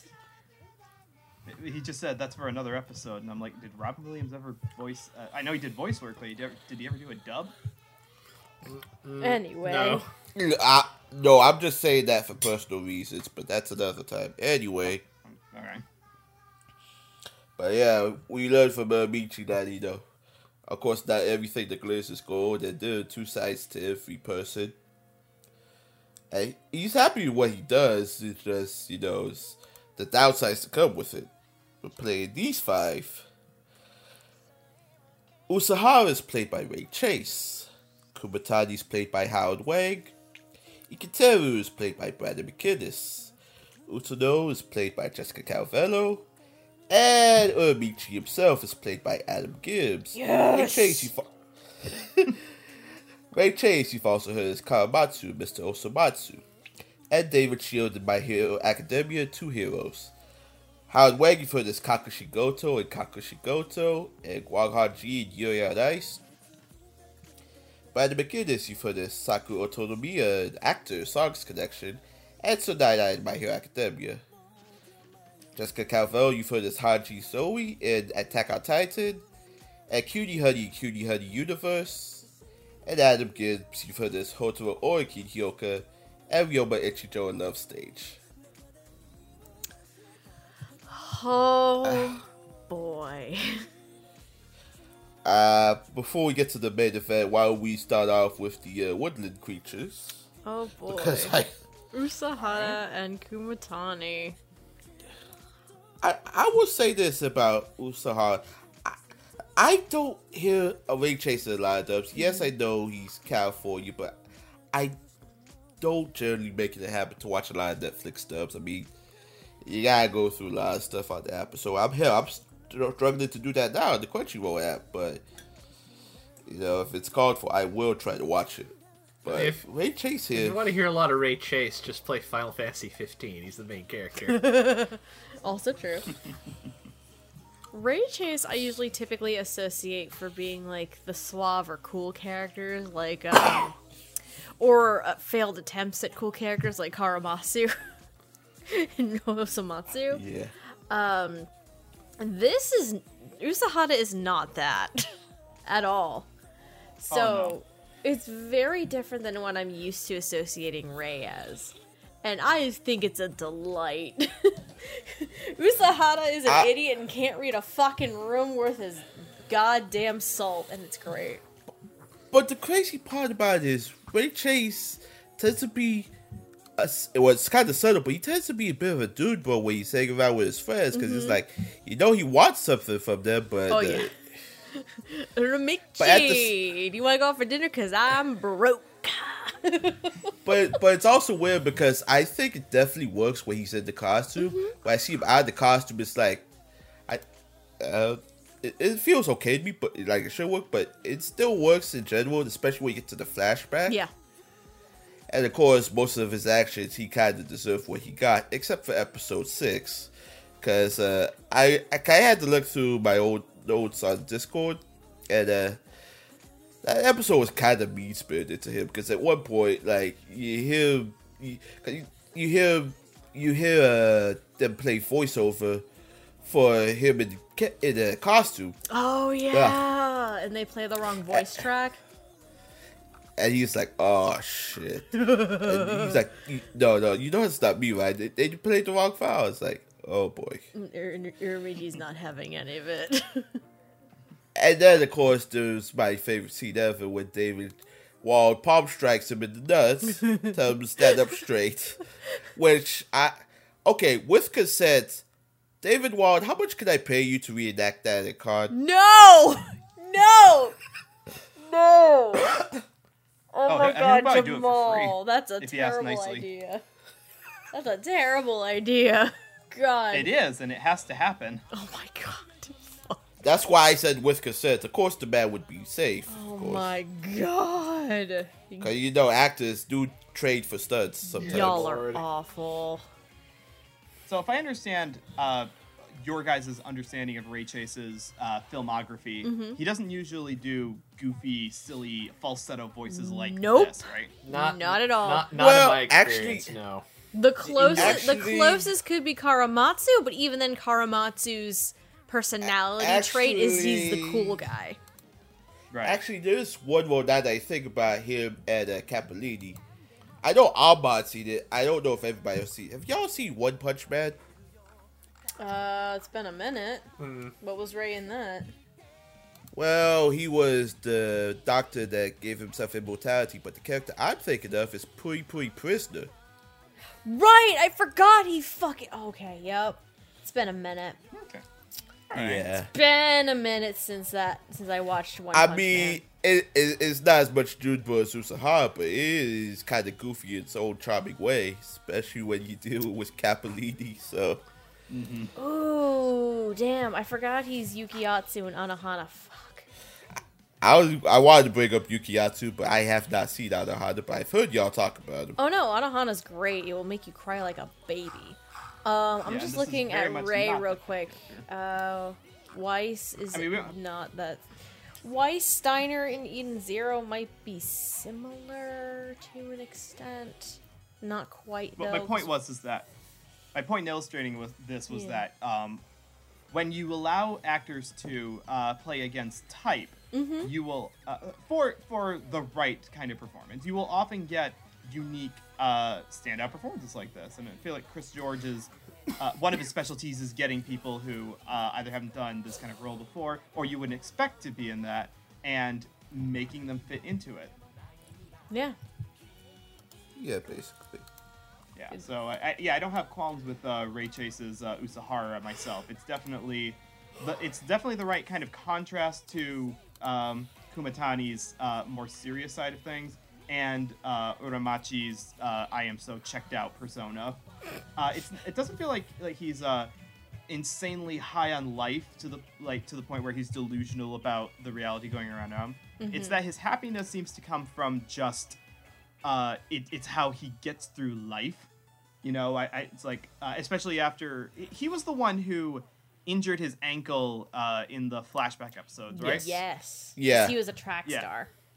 Right, right. So he was so so he's already dealt with the uh, unavoidable crushing defeat of not getting to pursue the thing that you thought you were going to be able to, and he's carrying it continuously into this venture of his career to the point that he's uh, he's like begging, like I really need this job. I can't lose this job. Yeah, basically. Again, he Pathetic. But being Usahara is suffering, and half the shit that happens to Usahara, he kind of did it to himself.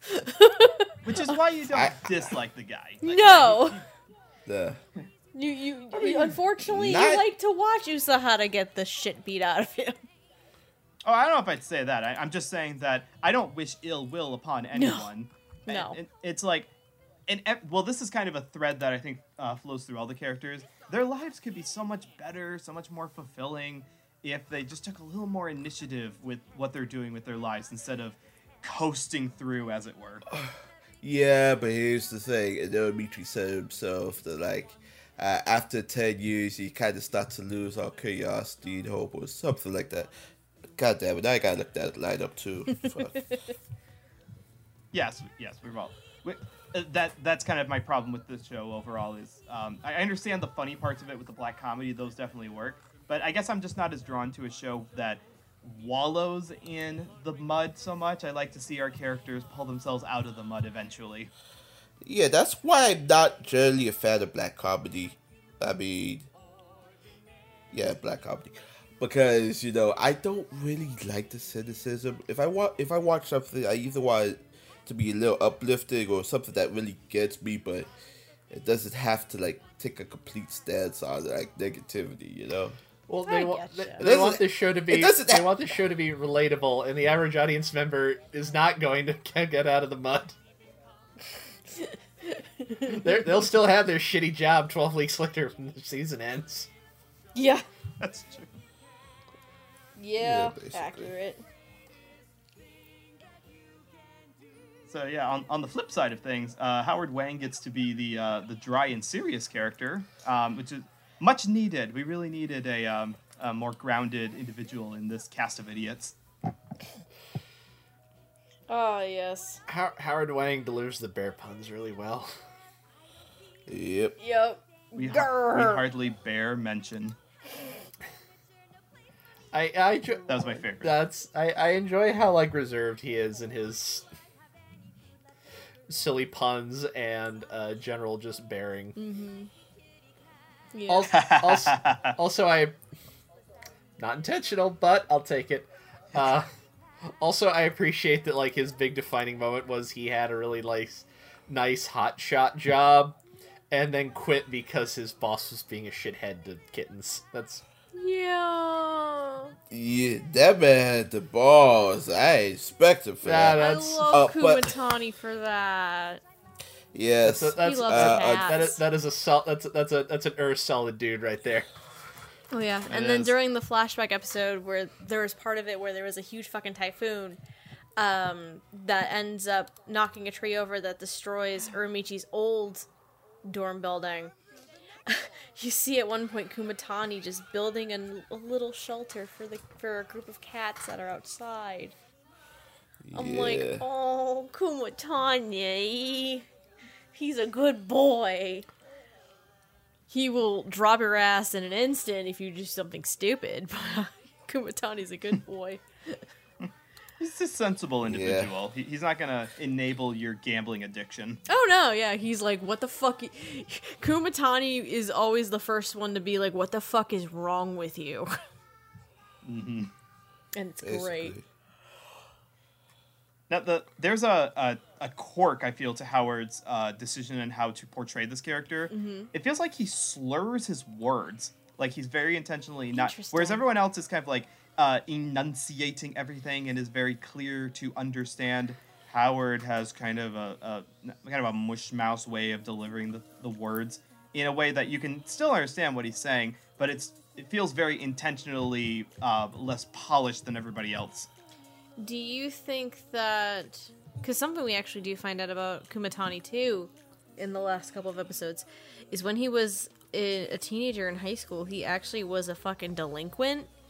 Mm-hmm. To Do divide Yeah. his Do you parents. th- yeah. yeah, do you think that might have something to do with it potentially?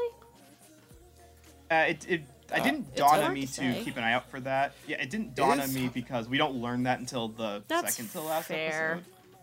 I, I Um, might be reading I- into it a little too much because unless unless Chris knew Chris George knew like way in advance, it's a little hard to really I- I- predict that. I, I mean, if he knew that far enough ahead of time, he, he could have done the uh, the the Kuwabara route where he said, "Okay, so Howard, you're a delinquent, so I want you to talk like this in Oh, all of your lines. No, God, no. Oh my god. We are Wait, the wait, wait. bear mention. All of the bear Wait. buds. Noah, Noah, did you deliberately do that because the character's name sounds like uh Meshi? You No. meshy. Uso. I, look, that's a look, nice coincidence. Because I no no no no no no no. I mean, uh, sounds like a Meshi, which I've made that mistake once or twice. Look, look er, Uramichi. I think I think we can all agree that that Chris Sabat playing uh, Kuwabara is a perfect delinquent voice, and all the delinquent characters should strive to sound more like that. Were it not for the fact Absolutely. that it would probably obliterate their vocal cords in the process. Oh my god. It's Don't already Just- obliterating imagining- my vocal cords doing it now. don't Shit. don't don't know how Chris survived a hundred something episodes of that. Really? Good on him for that one. Yeah, right. That's a lot of a salt. lot water of tea. Wash your hands and gargle, kids. Wash your hands and gargle. Absolutely. Aw, yeah. I, yeah, Howard is definitely good as Kumatani. If I had just one little nitpick, it's kind of a personal problem for me. Half the time, I forgot that was Howard Wang's. Yeah. Yeah. That doesn't Because feel like a either bad he thing. doesn't, no, either he doesn't really speak that much outside of his costume, but when you do hear him speak, you're like, who is this? I completely forgot. I had to look it up when I was watching it the first time around to remind myself that's Howard Wang. Which, if I can find the headshot, I can definitely tell that's Howard Wang. Also, Yeah. it's what it's why I like to call it Ahmad syndrome, when a character's shot looks like it's their headshot. Lord. Are you are you commenting on my editing? A little bit. but, no, that's just pure coincidence. That's just pure coincidence. I see. Dun, dun, I dun. understand. Uh, yeah, these two are pretty good. And, They're uh, I fun. think They're funny. They're funny, but you know what's Al- funny? although, Yeah. uh, also, uh, I- we already talked about, Mit- but Mitsuo does get the most cathartic moment of the show, which is stuffing the director in the bear suit. Yes. yeah. He's like, I'm doing your horse shit. It's like, Mr. Director, I can't get into character because I don't know how to feel wintry right now.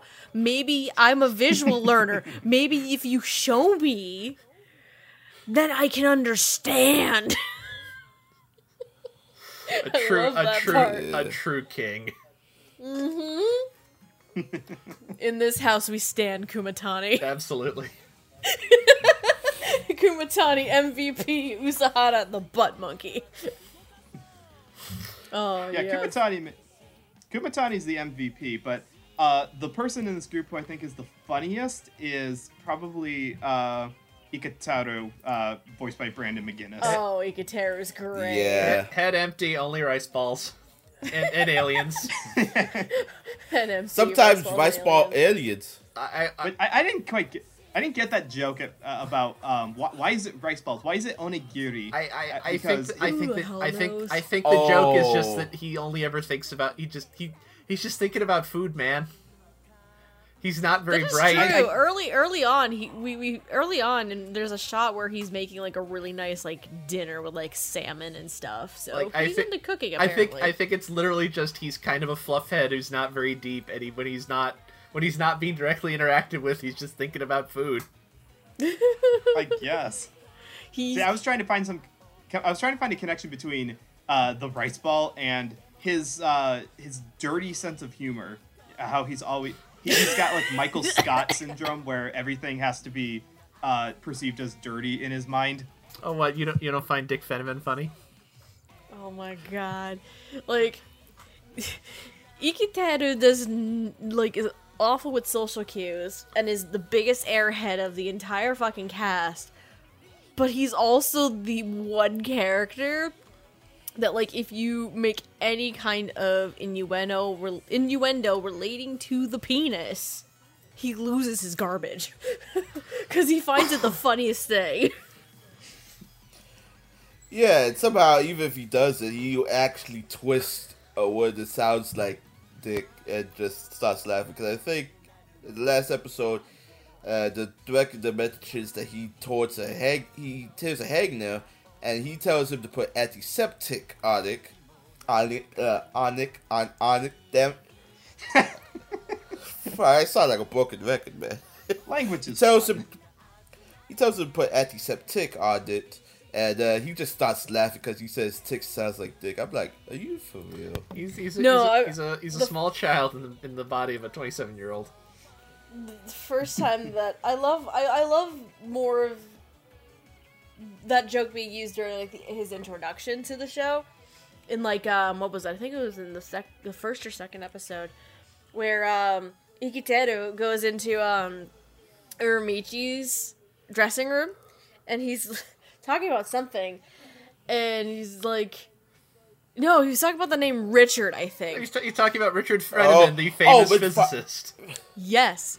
Richard Feynman. And Richard Fe- and he's like, his nickname would his, would have been Dick. And then Uramichi's just like staring at him blankly, just like, what the fuck? And then he just starts saying a bunch of like synonyms or other words that imply the word penis. And the last one, because the two of them are being escorted back to the set. Ermichi goes up to Iketeru's ear, and all you hear is just Adam go, Seaman. Yep, one eyed snake, Shih Tzu. No one, I'm, wa- no one, I'm actually looking at it right now. So. no Oh, one, you are? no one, no one tell this man about Richard Nixon's nickname. Oh. oh god. No, Brandon is a goddamn delight. Since he is the youngest of the five characters here, Brandon definitely has that youthful tone that is needed for Iketeru, which is fantastic. And um just just that stupid airheadedness and just like the oh Oh my god, can I just say another fun thing that I love about Brandon, especially as Iketeru? Mm-hmm. During the um, company getaway to the hot springs, right? The boys are in their room that they're sharing together, and Usahara jokingly is just like, hey, y'all want to have a pillow fight? And both Kumatani and Uramichi are like, no. And you have Iketeru just suddenly very disappointed that it's like, oh. It's like what? the Usahara's like, uh, Iketeru, did you like miss like your school trip or something? He's like, yeah, I did. And I've I've never gotten the chance to have like a sleepover, so I kind of was excited about doing things that you normally do at sleepovers. And both Kumatani and Uramichi just feel so bad for him. It's so Yeah. funny. And to, I- to I his do- credit, pillow fights Yeah. are fun. When was the last time you had a good pillow fight? Oh, it's yeah. a lot of fun. Oh yeah. But no, like I do. F- Brandon Sorry, is a mix of like innocent child, but also a innocent airhead child, but also fucking oh man, but he's also got probably the dirtiest mind the entire group. Probably. Yeah, basically. Because I thought the whole thing with the rice balls was like you s- probably think about balls, which is why I couldn't stop laughing at some point. Because I Yeah. remember one of those rice balls kind of split open in half, and the little center just fell out. I'm like, I I don't know if it gets explained in the manga or something like that. I gotta find out because for a man who thinks a lot about rice balls, he sure laughs at dick jokes. Yup. Like if I really, I would- if you really stop to think about it, it, it could be like um, uh, it's a spinning rice ball, which is like a tumbleweed in his head. Like not a whole lot of activity Kind of, going yeah. on That's kind of the equivalent, you would think. Yeah. So how does that explain one getting deducted by a UFO then? Because he's an Uh, airhead who a- believes in UFOs. Like, what's his Well, nuts you know what that- Danganronpa? Oh You know what that kind of you know what that kind of makes sense because I do I feel I feel his childhood might have been robbed because at one point Yeah. he overhears uh, Michi talking about Santa Claus to little kids. Oh yeah. Oh, yeah, he still believes in Santa Claus. His, um, his his, Yeah, his uh, what the fuck is the word, the term that they called them? Sloppy Santa. Sloppy Santa. Santa. I'm like, it begins with an S. Jakes, you owe me a coke. Sloppy Santa, because um, Yeah, Uramichi was talking to the kid, one of the kids during the taping about like wanting toys, but all but every Christmas he for for Santa would give him like dumbbells or like weight or like exercise regimens or things like that. And fucking Iketeru, the innocent little sh- dummy he is, after the taping, he's like, I didn't know someone else had a sloppy Santa. I wanted toys as a kid too, but all I got was sheet music and vocal exercises. I'm like, Iketeru, you. And Uramichi's like, wait, you believe in Santa still? I'm like, this is great. I feel like Santa gets a bad rap in that regards. Like he's not running a soup kitchen. It, you be happy with what he gives you. It's free. Yeah. It's You're not true. entitled to anything. It's still hilarious though. Oh yeah. What I like about Brandon's delivery, and I, I've noticed this on a couple of other things he's done before, is that he's very casual. Um, w- whereas a lot of the other actors in here um, feel like they're um, a bit didactic in the way that they uh, pronounce words and stick to a uh, almost like a rhythmic structure to match the lip flaps. Yeah. Brandon has this unique ability to say his lines in a way that doesn't feel like it fits to that beat, but it still matches with the lip flaps. So that that's an interesting, and it makes his delivery stand out from everybody else's because everyone else, again, it has that more, more polished, professional, didactic delivery. So uh, that and that also makes his uh, funny moments a lot funnier too. Oh yeah. I think it works very nicely. Mm-hmm. Yeah, Brandon's a very good singer. Yes, that is not a surprise.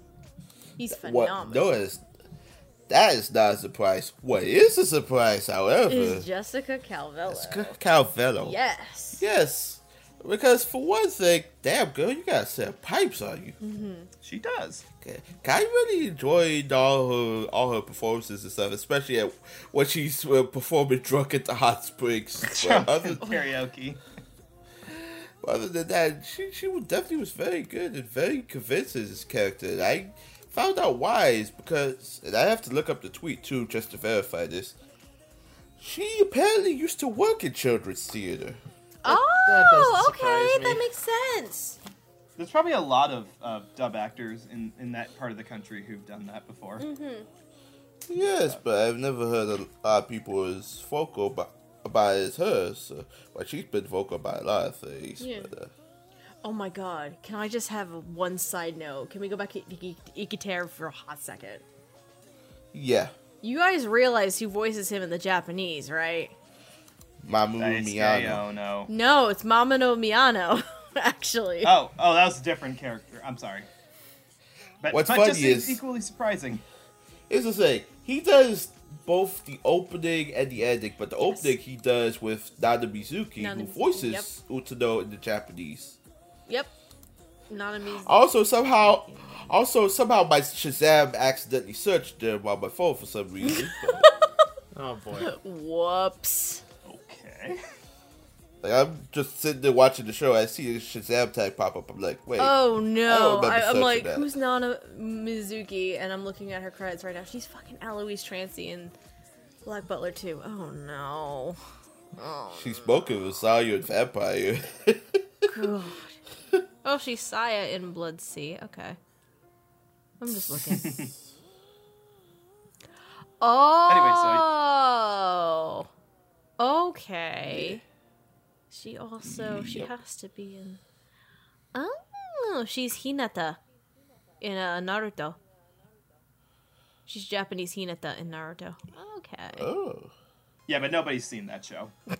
No, not at all. It's not. It's not that nobody Can- seen the show. Oh, it's that nobody here's seen one the show for, to finish. for y'all who've seen Princess Tutu. She's Rue. Nana Mizuki voices Rue in Princess Tutu. Interesting. Sorry, Um, uh, yes. sorry. You may continue. Uh, yeah, uh, Jessica has the interesting role of being the only female member of the cast. Um, is saddled with some uh, kind of unfortunate, stereotypical female problems, wanting to get married. But I do appreciate that uh, t- uh, Utano's uh, lesson, uh, her uh, primary advice to the children is you may think that it's cool to uh, to date a man who's like into comedy and who makes you laugh, but rest assured, uh, he will be a man child who is basically resting on you as a surrogate mother character. Little girls out there, little four year old girl who wrote into the show. Don't do that. You are so much better than that. Yes, Go get your bachelor's that degree. whole get a real bit was job. great. I love that.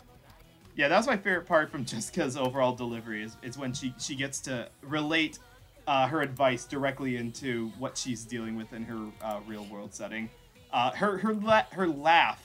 Uh, it's like in episode two when they're all having their day off and she's at her boyfriend's comedy club and she's the only one who laughs at the joke that apparently wasn't very funny. It's also uh, gave me a big smile. Yeah, J- Yeah. Jessica's a delight. She's uh, uh, her voice is a little lower, honestly, than uh, I guess I was expecting, and it's probably because I don't have a frame of reference for uh, very ma- many other things that she's done before. But it was refreshing that we had, um, you know, we had a female voice in English that wasn't trying to mimic uh, the cutesy moe voice. Yes. because it doesn't look like the character design is supposed to be that kind of a character. No, absolutely. She sounds like a human being. She, she's uh, as Ahmad said, the internet apparently says she's 32, so Let me see. ready for the retirement home. oh, Oh, boy. oh no! Why? Something. Why you do this to me? Some, something. Something. all- Joke about Christmas cake. Oh my god.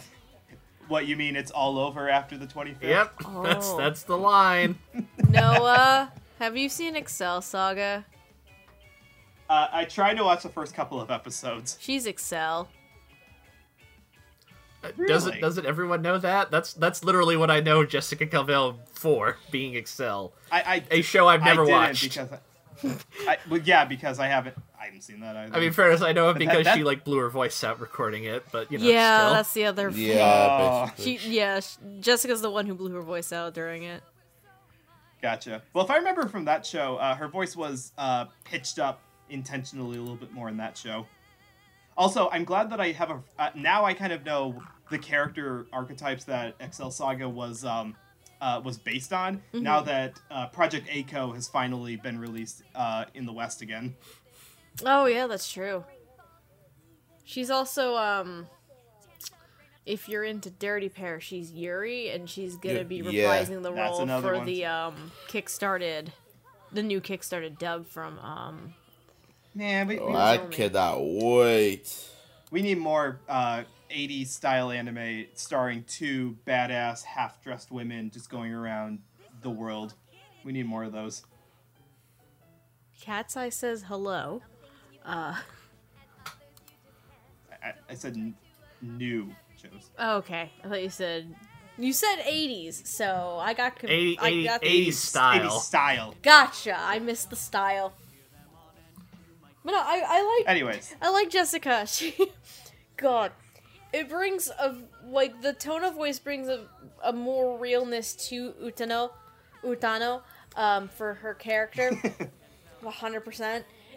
Like, while the trope of the whole woman wanting to be ma- get married or else she's gonna be a spinster for the rest of her li- life is kind of an overused trope.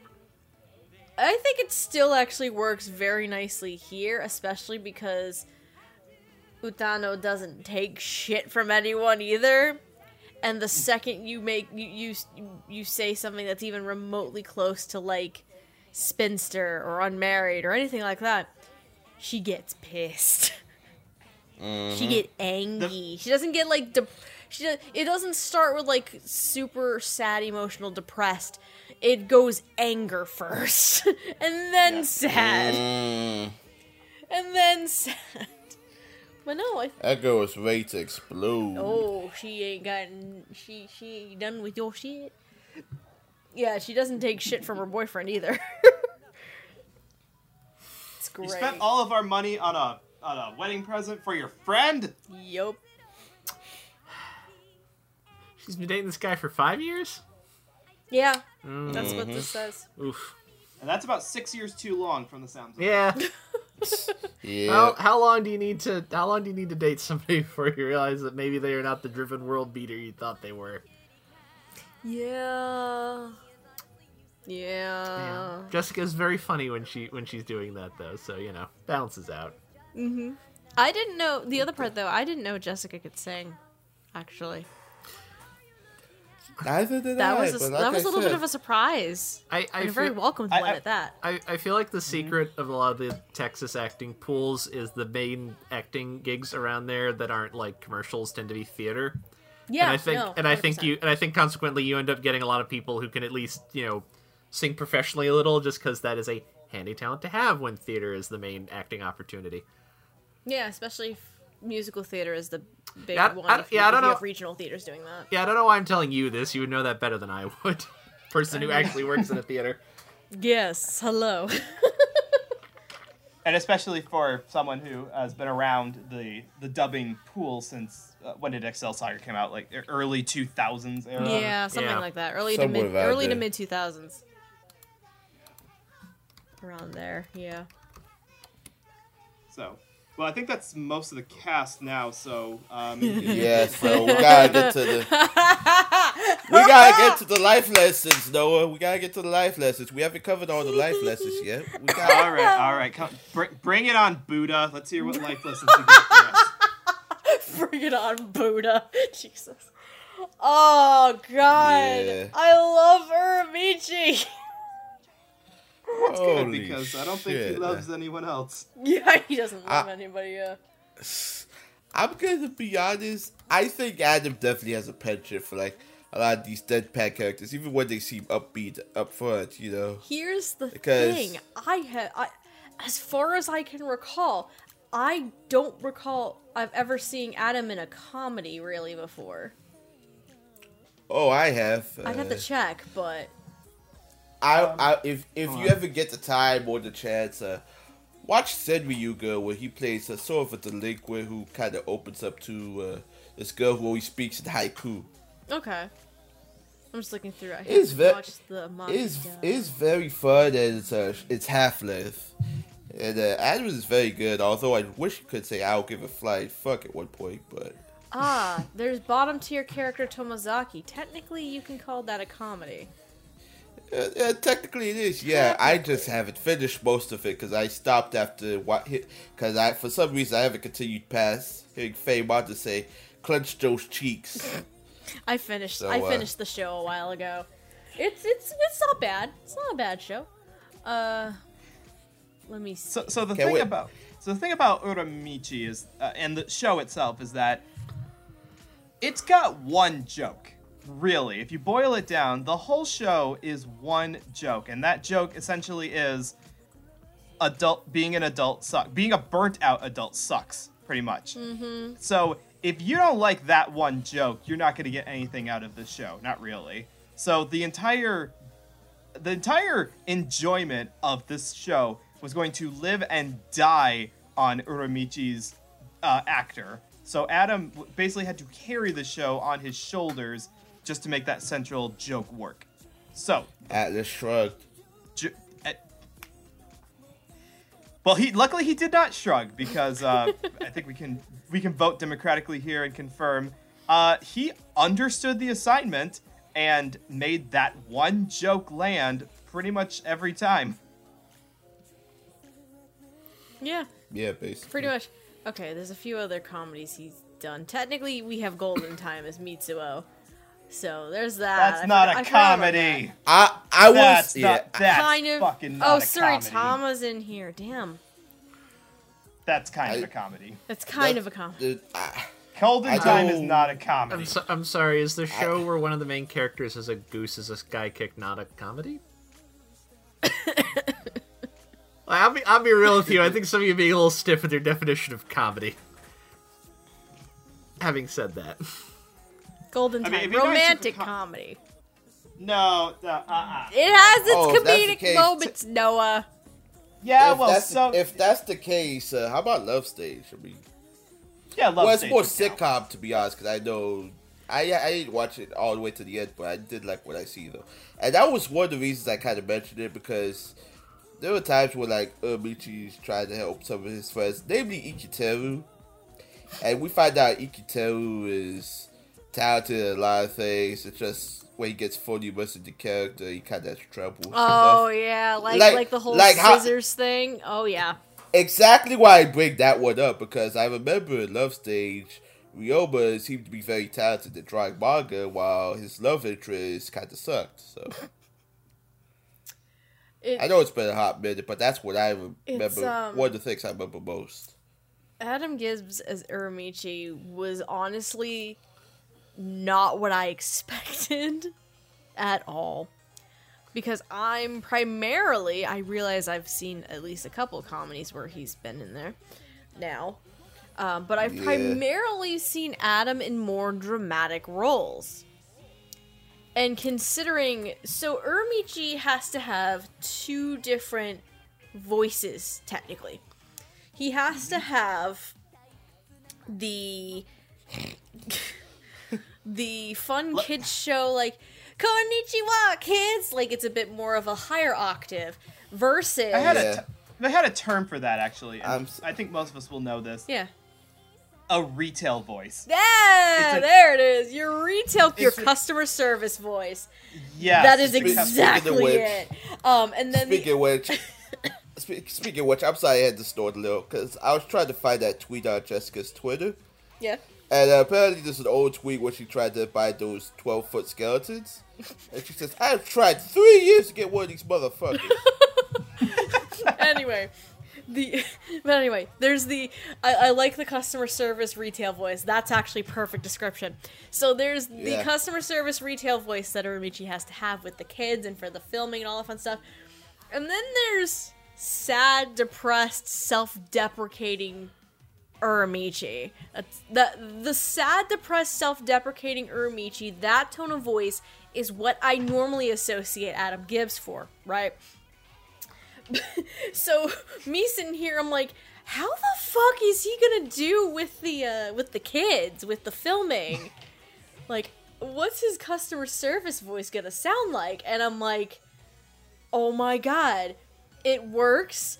And also because of the the writing and the dialogue, especially for the filming, and the corny, cringy lines they have to say, I'm like, oh my god. It's it, it kind of sounds like in an odd way, it sounds like Adam is forcing it, but that's also the actual point, if that makes sense. I don't Yeah, know. yeah, because that because his character is forcing it basically. Right. So it's like it's like, oh my god. First of all, Adam can do a, higher like a higher tone, higher octave tone of voice. But second of all, like, oh, it just makes all of the stuff that Uramichi goes through during filming that much more cringy, which works. There's a fucking reason media. why I gave him one of my comedy dubbies from last year. It's just brilliant, man. Yeah, because I think, and again, it kind of leads back to the whole existential crisis Mm-hmm. thing. Will you stop going to sleep, computer? Because I realized, Good night, Jamal. I got to sleep now. because one of realized, because one of the things I realized, I said he, I know him for a lot of deadpan type of characters, Mm-hmm. because you know Michi's kind of dead on the inside. But Yeah. when he can say something so, basically, is say you're saying the quiet part louder, and the loud part quiet. Mm-hmm. Wh- what really got me, I guess, what would really get this channel was his moment in episode two, when uh, he has to do the advice corner segment with uh, that newfound puppet of his. Oh my god. The newfound And puppet asked- voiced by Usahara, by the way. and he ha- and he asks him what his hobbies, and uh, he talks about like how hob- if your hobby is uh, watching a mass market entertainment, it's not really a hobby because it's something to distract yourself from the mediocre life. I was like, God damn, I felt that.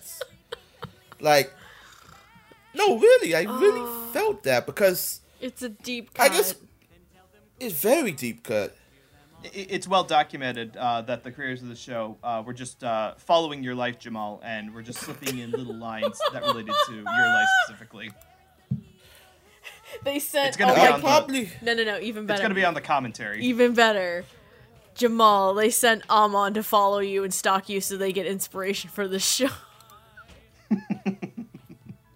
right, Probably right, gets Amon. They I'm- sent you. Well, I, I, I, I, I'm But they couldn't make it too censor- obvious. They, they couldn't make it too obvious, so they're like, okay, well, we'll make a couple of small changes here, but for the most part, yeah, this is all all four of your lives. It's is- autobiographical. It's only autobiographical if you're the one making the show. I don't think Jamal made this show. I'm probably gonna censor this part, but fuck off. I love you, Jamal. yeah, I mean, but yeah, moments like that where it's kind of apt. I like when they kind when they speak in their inner dialogue because I know like in some other shows it can be unwarranted, unnecessary, makes things really awkward. But it what works in a show like this because with Adam, like he knows when to toe the line between be comedic seriously and be comedic unintentionally. Yeah. He has a very good grasp on that. Cause let's see what else. Like I said, he's played a lot of deadpan characters. Uh, I've seen a lot of comedies. I I will say though, you don't always see him in in the Funimation jumps, but when you do, you know he posts out something amazing. So. He's been popping up in Funimation dubs more and more frequently, which is awesome. Because he's normally based in Houston, so. Exactly. I think I think like Johnny Chris must have his number on speed dial or something, you know? Cause oh yeah, cause Chris George also did Hyouka. Yep. Now I didn't even think about Yep. Yep. it. I yep, guess yep. it's that connection and his talent pool is like you, you never know what the man's gonna pull next. And uh, I'm, I'm still trying strugg I'm still struggling to try to find what that one line was because he talks about uh 10 years adult, of adulthood goes by, you lose your curiosity and hope. Basically, There's a lot of lines like that. Um, there is, there is, but when it kind of, but when it really kind of like speaks to you on a personal level, you, you're just bound to say it for justification, you know? Yeah, it's true. God. to toss in uh, w- one of the favorite uh, lines. Like the he's got tons of little quips. One of my favorite is uh, he kind of pokes a hole in the fact that his advice isn't really uh, useful. He f- flat out says, "I'll offer my quick snap judgment and call it advice." Yeah, see, it's the, it's the little things like that that matters. you Yeah, know? like I think out of all of them, I think Uramichi has probably the most like snappy quips and one-liners actually out of the main five when you think about it. I mean, yeah, he is the main character of the show. Yeah. If he did, if he did, if he didn't have those, then the whole show would just kind of fall flat and it'd just be another dot comedy I just ignore. Yeah, I, even I- though I, I, agree with. I, I agree with what Noah was saying earlier. This show would it it, it hinges on Uramichi and your enjoyment of his character because the self-deprecating humor, the majority of it is him, and all of the fun quips and all that fun stuff is him. So the show will either lives or dies by Uramichi. So I think Adam carries it phenomenally. yeah, I think- and I think what? Go ahead, Noah.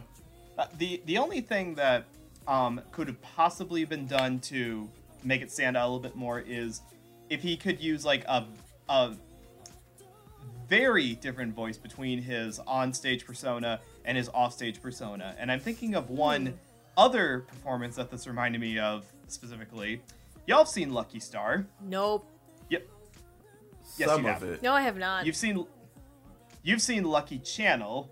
No, not really. Oh, Kagami, right? You've seen Kagami-san. You, you, yeah, the the segments where it's I switching between idle voice and uh, yeah, just um, curmudgeony, uh, completely different voice character. So like they could have done that with Uramichi. They could have made the two voices uh, nearly indistinguishable from each other. I'm kind of glad they didn't. I, I, because it because it does play up. It, it leads into the fact that his persona on stage is an act for sure, but he's not entirely faking it. He does have some enjoyment out of performing in front of an audience for uh, what he's doing. So I guess that's why they did that. I'm just saying that if we wanted to like really play up the comedy element of it, we would have given him, we would have had Adam do like very different voices between the two, like different speech patterns, very different tone. Just, just make it more over the top. When you think about it, though, Keikaku exists for, I think, that reason alone. Mm-hmm. when you sit here and think about it. 'Cause the That's thi- true, 'cause that what is you're true. describing is exactly what Johnny Yong Bosch did. Okay, so yeah, they had their bases covered in other characters. Yeah, they just didn't give it to Uramichi. That's true. So yeah, for, for the direction they decided to go with, I have no no issues at all. This this is a very good Adam Gibbs performance. This is a good performance for anyone to put on their resume. Like who gets paid to say uh, quippy snarks to children? That's a dream job right there. Um, what do you think? I don't know. I had thoughts, and then you interrupted me to argue about whether Golden Time's a romantic comedy. I don't remember. What I was Oh no, anymore. I'm sorry. Uh, funny. Look, it's eleven thirty. I'm really tired. My brain's like, yeah. I'm sorry. I'm sorry. Uh, he's funny. I like that his his like business is like I I have to be Mr. Children's host voice does sound really sincere, even though it is kind of a uh you know customer service voice. Yeah. Uh, yeah, he's he's really funny here. It's good. He's he's he's really well cast. Alright, so guess judging by all my standards, I think we kind of dragged this on for too long. Let's just go straight into final thoughts and uh, be done with that. Sound okay? Okie dokie. Sounds good. So, what is everybody's thoughts on this show? This is great. uh, I, I I didn't I didn't read the manga of this when it started coming out in English, uh, but I remember seeing the preview for it and thinking, well, this looks warped. I should pick this up. uh, which I've not done because I'm lazy. But I did watch this, and this is really fun. I like that this is. I like its biting edge, but I do like that it does not wallow in uh, the bleakness too much.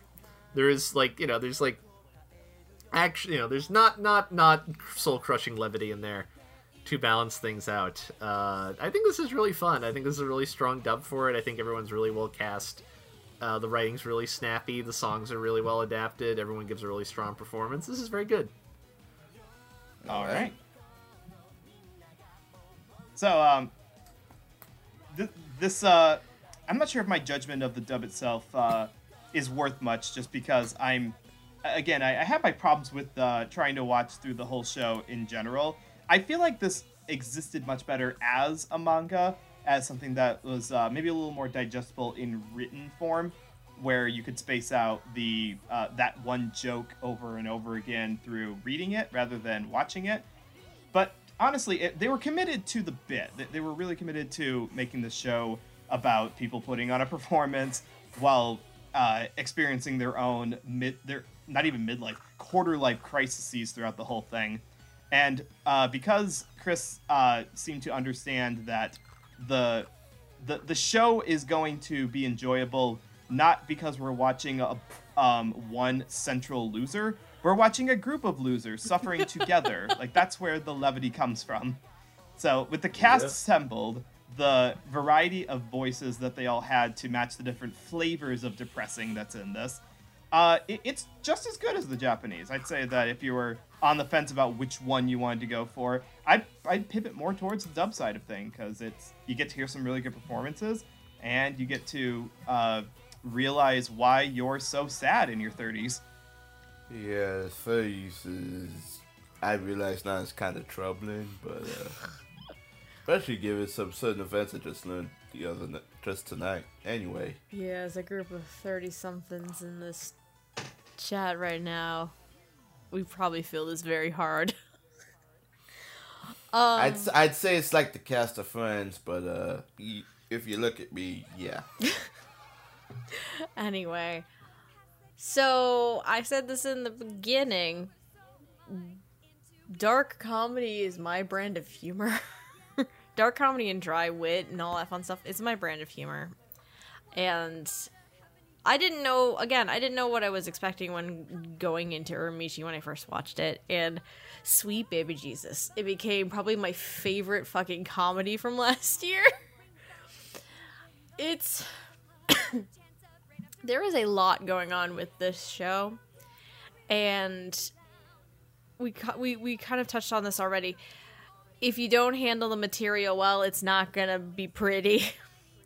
because there's a lot of self-deprecating humor, depression, philosophical moments, things like that. And if it's not handled well, especially for a com- comedy like this, it's gonna come out poorly. So kudos to Chris George and the team because this show is is wonderfully cast. It's I love fantastic writing on it and just everything about this show for me just works very well. It exceeded my expectations in uh, nearly every single way. Um, if you are a fan of darker comedy, dry humor, self deprecating humor, uh, you're going to like this show. Uh, this brand of humor is not for everyone, though. so that's why I said if dark comedy is your thing, you're gonna like it. But if it's not your thing, you're not really gonna enjoy it. Um, but no, yeah, like, I, I, I, I'd argue that the it's it's not that some people don't like dark comedy. It's that some people don't like dark comedy that hits too close to their own self. Yeah. Yeah, if th- that's where like the self-deprecating humor I think comes in mm-hmm. a lot. So, if you're not much into dark comedy or specifically with themes of like more self-deprecating humor or thing or themes of like depression or midlife crisis or quarter life crisis in this fucking case, um, this might not be for you. Uh, if you are into the weird ass shit like I am, you're gonna love it. I'd, be very curious to to see like how uh, teenagers or like early twenty somethings uh, digest this material. Like, are they just looking, pointing, and laughing at it? Um, because they're not in that demographic just yet. Yeah, So maybe that makes it easier to swallow.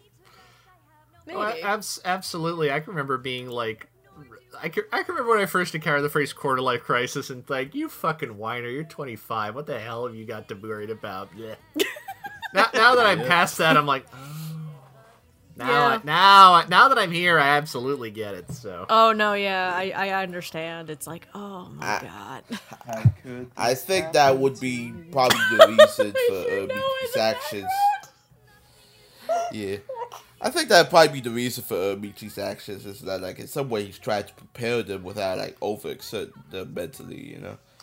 Anyway, so yeah, I I can deal with dark comedy sometimes. I just don't like the cynical aspect of it. I mean, like, to the point that you could physically be a negative Nancy. Like, it's something like, I don't know, it's always sunny in Philadelphia, maybe certain parts of How I Met Your Mother, but luckily, uh, Michi Oniisan doesn't lean too hard into that. It just, it mentally prepares you while mentally surprising you at the same time.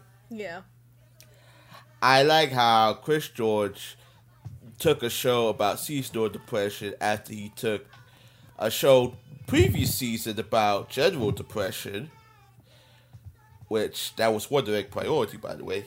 And the fact that he managed to handle two subjects back to back in two different genres. Hey, the dub came out very awesome Yeah. it was definitely more than I bargained for because yeah, I didn't expect a core cast, I didn't expect a lot of singing, but you know, of course, dealing with a TV show and good lord, how many references can Roots make to death to Smoochy? and you know he'll try to. Oh, he will. Yeah.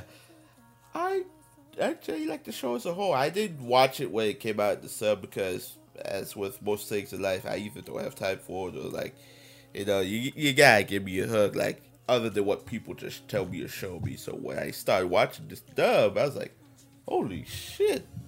You know, it's just, it's just, not only was it getting too real, it was getting too good for me, but I enjoyed it overall the same. And I hope you you enjoy it too because if you want to watch the show for yourself, okay, so let me. There's a caveat to this, It's a little complex right, Right. now. but I'll try to simplify it for you best as I can. If you're somebody that works in the industry, if you're the if you're the ADR uh, part ADR, or if you work for Crunchyroll in Dallas, please let us know in the comments. So as of right now, the time of this recording, is up for pre-order on Right Stuf, Crunchyroll's website, wherever you get your anime. The Blu-ray will be available in June Yay! hopefully.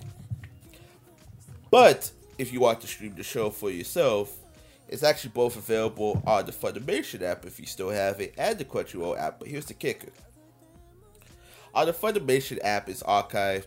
You might you you could be seeing a whole video preview in the coming weeks. Who knows? I know is as of spring 2022, it'll only be like show reprisals for simuldubs or home video releases for previous dubs that will stream on there. Anything newer than that, like new simulcasts and stuff, will be airing on the Crunchyroll app. Mm-hmm. Just to clarify. Because I know there will be questions. I had to work this out in my own head. And for Crunchyroll, because um, I know I brought this up for Akudama, is Uramichi's dub under the like? Is Uramichi in general just under the um, Crunchyroll premium paywall like Yes. Akudama is? Yes, I'm staring at it right now. Well, mo- Okay. mo- yeah, most definitely w- it will be because reasons. yeah, the reason Yay. is they want you to pay for it. Subscribe, fucker. Uh, Was it not under a paywall on Funimation's website? I never actually used Funimation's website without a subscription. So I think technically the Japanese is you can watch it for free um, with ads, I believe. Okay. Um, but And you could Crunchyroll in general, with some of the stuff they've been bringing over from Funimation, whether it's Japanese, English, anything, it's under the paywall now. All right.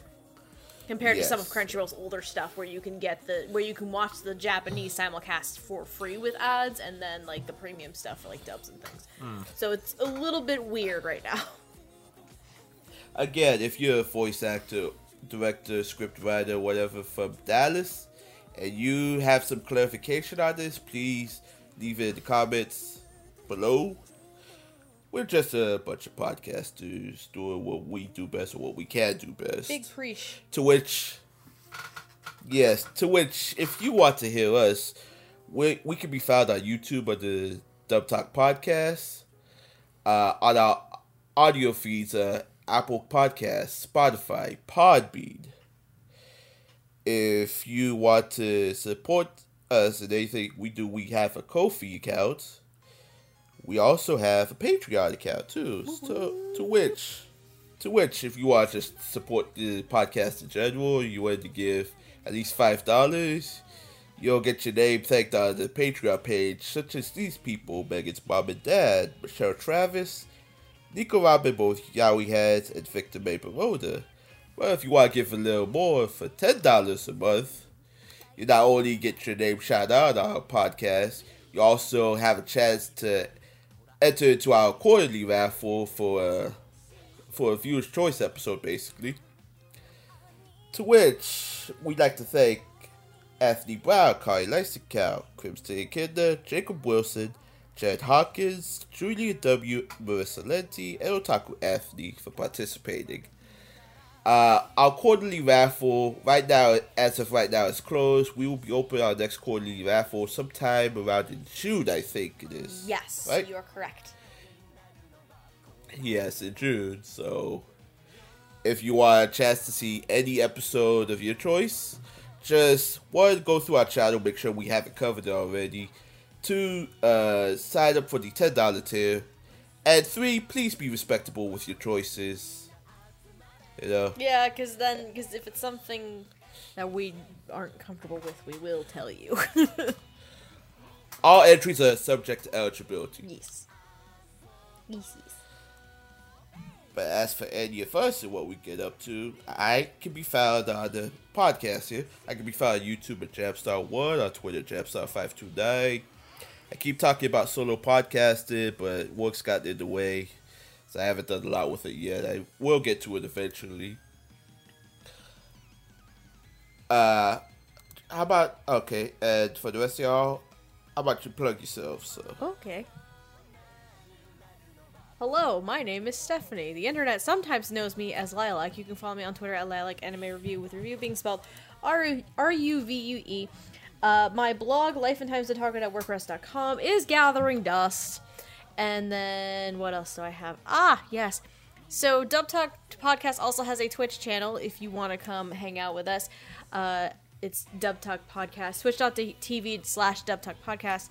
Um, where I am one of the many individuals who streams on there. I typically stream uh, Sunday afternoons, currently switching between uh, Animal Crossing and Pokemon Legends Arceus, and I also stream in the evenings on Sundays with Andrew in tow.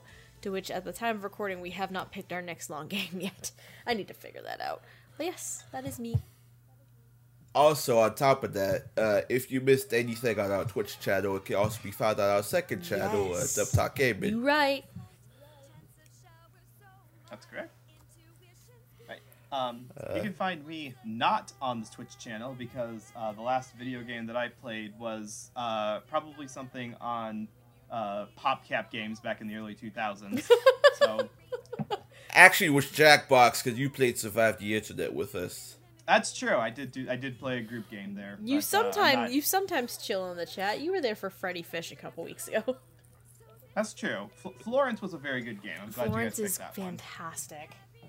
Yes, but I'm not here to pimp out the uh, Yes, no. channel, the, the Twitch channel. I'm here to pimp out my Twitter account, which is at Noah Clue. Uh, animation is amazing, and if you enjoy having someone to discuss uh, topics of everything from around the world, um, I highly recommend subscribing to that Twitter feed. If you're not going to subscribe to my Twitter feed, though, I would highly recommend a newsletter that I am registered to. They release new episodes. I'm sorry, news newsletters every Sunday, and that is Animation Obsessive. Ooh, uh, okay. Subscribe to their newsletter. They have new uh, in-depth interviews or uh, deep dives into the history of everything from uh, uh, an East Coast cartoon called Abel's Island, which was uh, voiced by Tim Curry, or the uh, UPA feature film Gay Purr-ee. Just everything that you never hear any one of these anime people talk about. It's covered on Animation Obsessive. It's not my thing, but I just want to pimp them out because I've never done that before in this podcast. That's very cool. And Armand. Uh, I'm Amon. You can find me at AmonDuelUS on Twitter. Uh, I talk about stuff. Uh, I'm also on the Twitch channel. I love stuff. stuff is good. I'm also on the Twitch channel. I usually play uh, weird indie games you maybe never heard of, some of which may or may not be in- anime themed. It depends. Uh, and I have a. Well, I don't have a dusty old song for you, but I do have a dusty old album for you. I have two even. One's a real chil- One's a real children's album. One's a fake children's album. Oh God. Okay, I like the the real- sound of that. The real children's I album. know where this is going. The real children's album is No by They Might Be Giants, the first of their children's slash kid friendly albums. Uh, Okay. It's Yes. it's delightful. The Johns are they they know how to tap into that aesthetic and oeuvre. Uh, if you've listened to an actual They Might Be Giants album, it doesn't require too much bit shifting on their end. So Amon, yes, is that the one with the sun is a massive incandescent gas on uh, it? that's one of their later ones that is more specifically science themed. Uh, this this one does have a song called "In the Middle, in the Middle, in the Middle," which is an old uh, New York City PSA about how to cross the street correctly. That was written by Vic Mizzy of Addams Family theme fame. Oh my So- God. There's that. That's awesome. that Holy does shit. ties into episode 11 of this show. Exactly. Precisely. Uh, and my fake one is uh, Paper Mache Dream Balloon by King Gizzard and the Lizard Wizard. That's that sounds like a charming band name, doesn't it? Don't they sound fun? Uh, you can buy this for your child, and they can enjoy such songs as Bone, Dirt, Time equals Fate, Time equals dollar sign, dollar sign, dollar sign, The Bitter Boogie, and Cold Cadaver.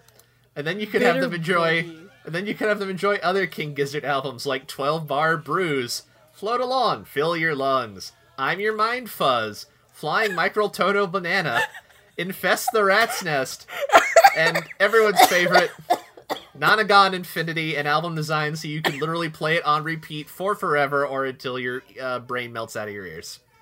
God, the shit you find and you bring onto here sometimes, it just amazes me and I love it.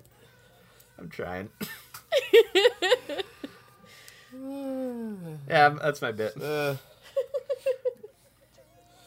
So, is that a wrap? so as we play out to the Tuda Mamumiano, from all of us here at the Dub Talk Podcast, good night. Otaku Odd, rock out Boston, rock out Cleveland, and keep on dreaming on. Hey, Aww. you stole my Aloha. bit. Homeland's like, you stole my bit. Sad face. It's children's TV. Gets very cutthroat. God damn it. tisk tisk. Aloha. Good night, everybody. Good night, nerds.